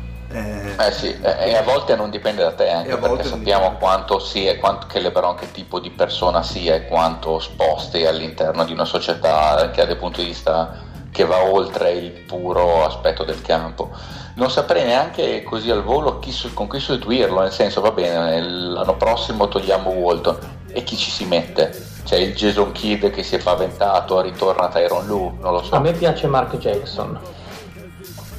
A me non piace, per dire o meglio, di- non mi piace più di Tyron Lu, perché non cambia niente. Il- A me io lo vedo come uno dei pochi, un normalizzatore per riprendere uno, uno delle, delle mie frasi. Io ho riscontrato il giochino e non, non capivate questo discorso del norm- Eh, lo vedo Ma chi che era lo spiraglio? Mi dici che cos'era lo spiraglio? C'era un giocatore che ha detto spiraglio, che cos'era? No, era soprannominato Cink, cioè spiraglio. Che era la- ah, Eh, nelle, nelle tue note non l'avevamo compresa sta cosa, sta perla. Secondo me avevi scritto solo spiraglio No. e tu, ovviamente, essendo i tuoi appunti, tu lo sapevi cosa voleva dire. No, no, ma mi sembra che avevo scritto tutto, boh. Io, io comunque sull'ipotesi Mark Jackson non sono tanto positivo perché Mark Jackson non è conosciuto come un allenatore che sta zitta e buona, cioè un allenatore che ha fatto sentire in questo Certo. Golden State il suo carattere ed è per questo che è stato anche silurato. Non so quali siano i rapporti con LeBron tra lui, tra LeBron e Mark Jackson e quindi magari c'è già un rapporto di, di fiducia e di rispetto per la quale poi Mark Jackson può tirare un attimino le file, allora lì sarebbe normalizzatore, perché nel caso contrario, francamente sì, eh, eh, a Golden State aveva trovato, diciamo, mh, formato uno spogliatoio unito, tant'è che quando è stato sostituito eh, ci sono state abbastanza eh, i pianti in quel di Golden State negli spogliatoi però non so quanto con un LeBron possa andare d'accordo in questo senso Beh, va rispettato comunque il suo amore per la figa, ricordiamo. Eh beh, eh beh, eh beh. eh sì. Quindi Fede, Cioè, lui non è che allenatore- andava a fare piru piru, cioè, era un pazzo furioso, andava cioè, con la figa, il pastore, andava a fare il doggy style, il pastore. Il pasto- andava a pasturare il pastore. Eh, Mario, per finire, considerazioni su Walton. Ma a- alla fine, cioè, ci ripensavo. Eh, non è che quando LeBron è arrivato a Miami, Spolstra avesse uno status tanto differente da quello di Walton. Eh, ma c'era Quindi- Pat Riley, che fa tutto... Eh sì, esatto. La differenza del dire. mondo. Probabilmente hanno cercato di ripetere l'esperimento con quel tipo di allenatore giovane in rampa di lancio perché ovviamente uno dei top, perché chi è che può allenare con personalità LeBron eh, attualmente in NBA? Forse giusto Popovic avrebbe quell'autorità e, e veramente pochissimi altri. eh, Oh, forse Carlisle. solo. Per dire un Scusi? Carlisle, un altro che potrebbe... Carlisle forse Doc Rivers, ma quindi fermo perché anche gli altri super top secondo me non hanno la caratura e la personalità per, per reggere e per far sì che LeBron scelga di giocare in maniera differente o di, diciamo così, di mettersi di più al servizio della squadra. Si sa che eh, con LeBron si fa alla sua maniera e penso che tanti siano contenti di seguirlo, però quest'anno quei Lakers sono una quantità di problemi che secondo me c'entrano anche relativamente poco con il mister, perché se andiamo a fare un'analisi su tutta la stagione dei Lakers, su tutto quello che è successo, il coach penso che non sia neanche tra i primi tre o quattro punti all'ordine no, no, assolutamente. giorno. Oh, tanto È una cosa Vai, vai, Mario. No, io stavo per dire che il LeBron, tra l'altro, prima che si infortunasse, cioè, Los Angeles sta andando anche bene. Eh sì, eh. Quindi insomma penso che nella stagione dei Lakers la questione coach sia non dico marginale ma quasi rispetto a tutto il resto e- è una considerazione che va fatta e io credo che Walton non sarà più l'allenatore de- dei Lakers l'anno prossimo e che forse pagherà colpe anche non sue.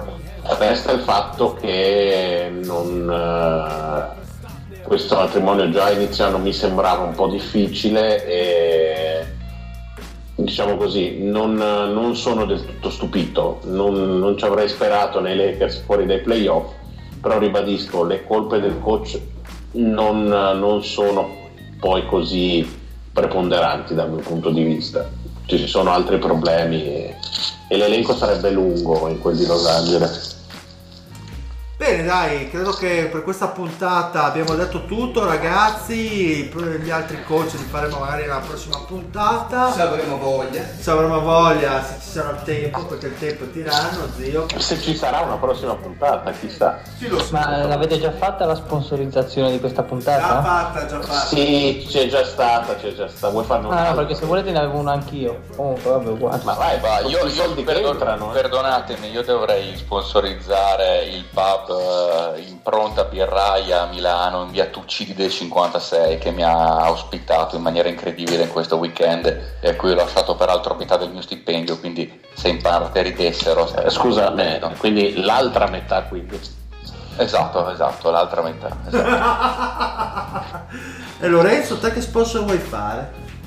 Io sempre nel settore, nel settore culinario, il pastificio De Filippis in via Lagrangia a Torino si mangia molto molto bene, un po' scicchettino, un po', un po' pettinato però. Ma via Lagrange o via Lagangia?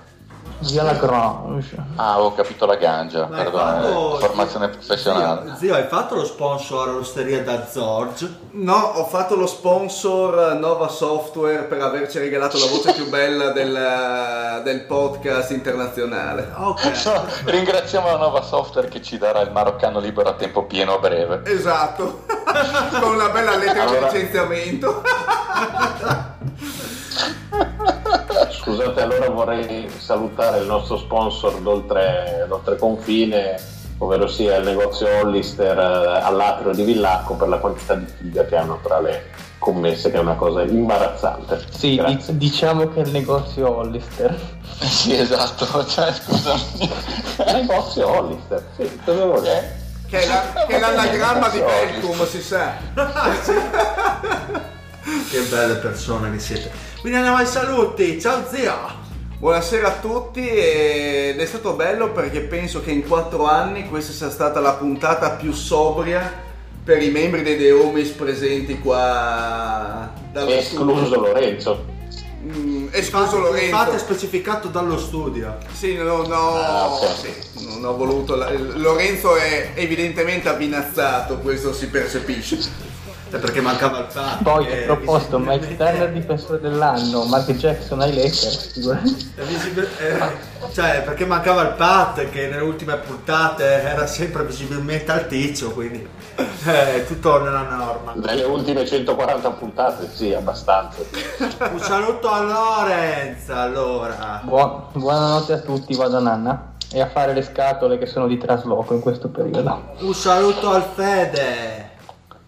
Bella Regas e un saluto al mio discount preferito che è l'MD. Un saluto al Marione. Un saluto a tutti, specialmente a quelli che guidano una BMW. A trazione posteriore? Quello sì, appena arrivato, appena arrivato al Vercum, la trazione posteriore, il tipo. E un saluto anche dal Dile e alla prossima!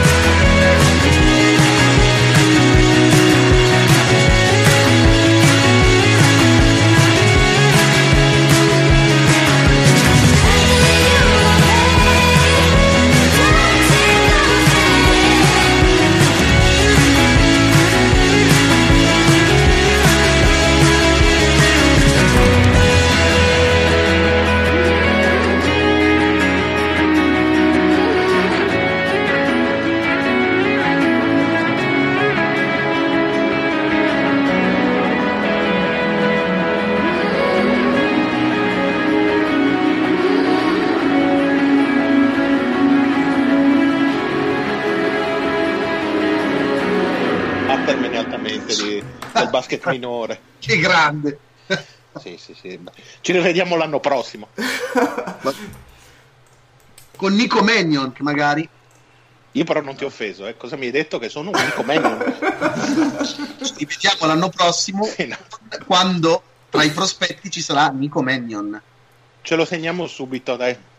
Così No, ma- almeno faremo bella figura. Scusami, no, a parte gli scherzi, non hai mai sentito parlare di Nico Mannion? Ma sì, che entra, eh, non entra nel college il prossimo anno. Sì, appunto, per quello dico che lui ha detto che seguirà il college dal prossimo anno quando Sacramento torna alle scelte. Beh, mi sembra quindi giusto.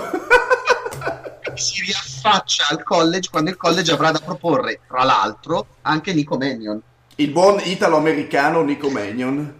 Ah, ma questo rosso, no? Eh allora sì, sì, eh sì, eh Eh, sì, lui. l'ana- l'Anamiki scusa. Sakuragi. No, Ehi, scusa, ma leggo che il suo soprannome è Ginja Ninja. Cioè, Sì. bellissimo. Ginja Ninja. Eh, ragazzi. Beh, beh, beh. Fatta. Tanta, tanta roba. Che ruolo gioca? Eh, guarda, play, eh, point guard. Eh, ce l'ho già. Mi Sì, dispiace, ce l'ho già.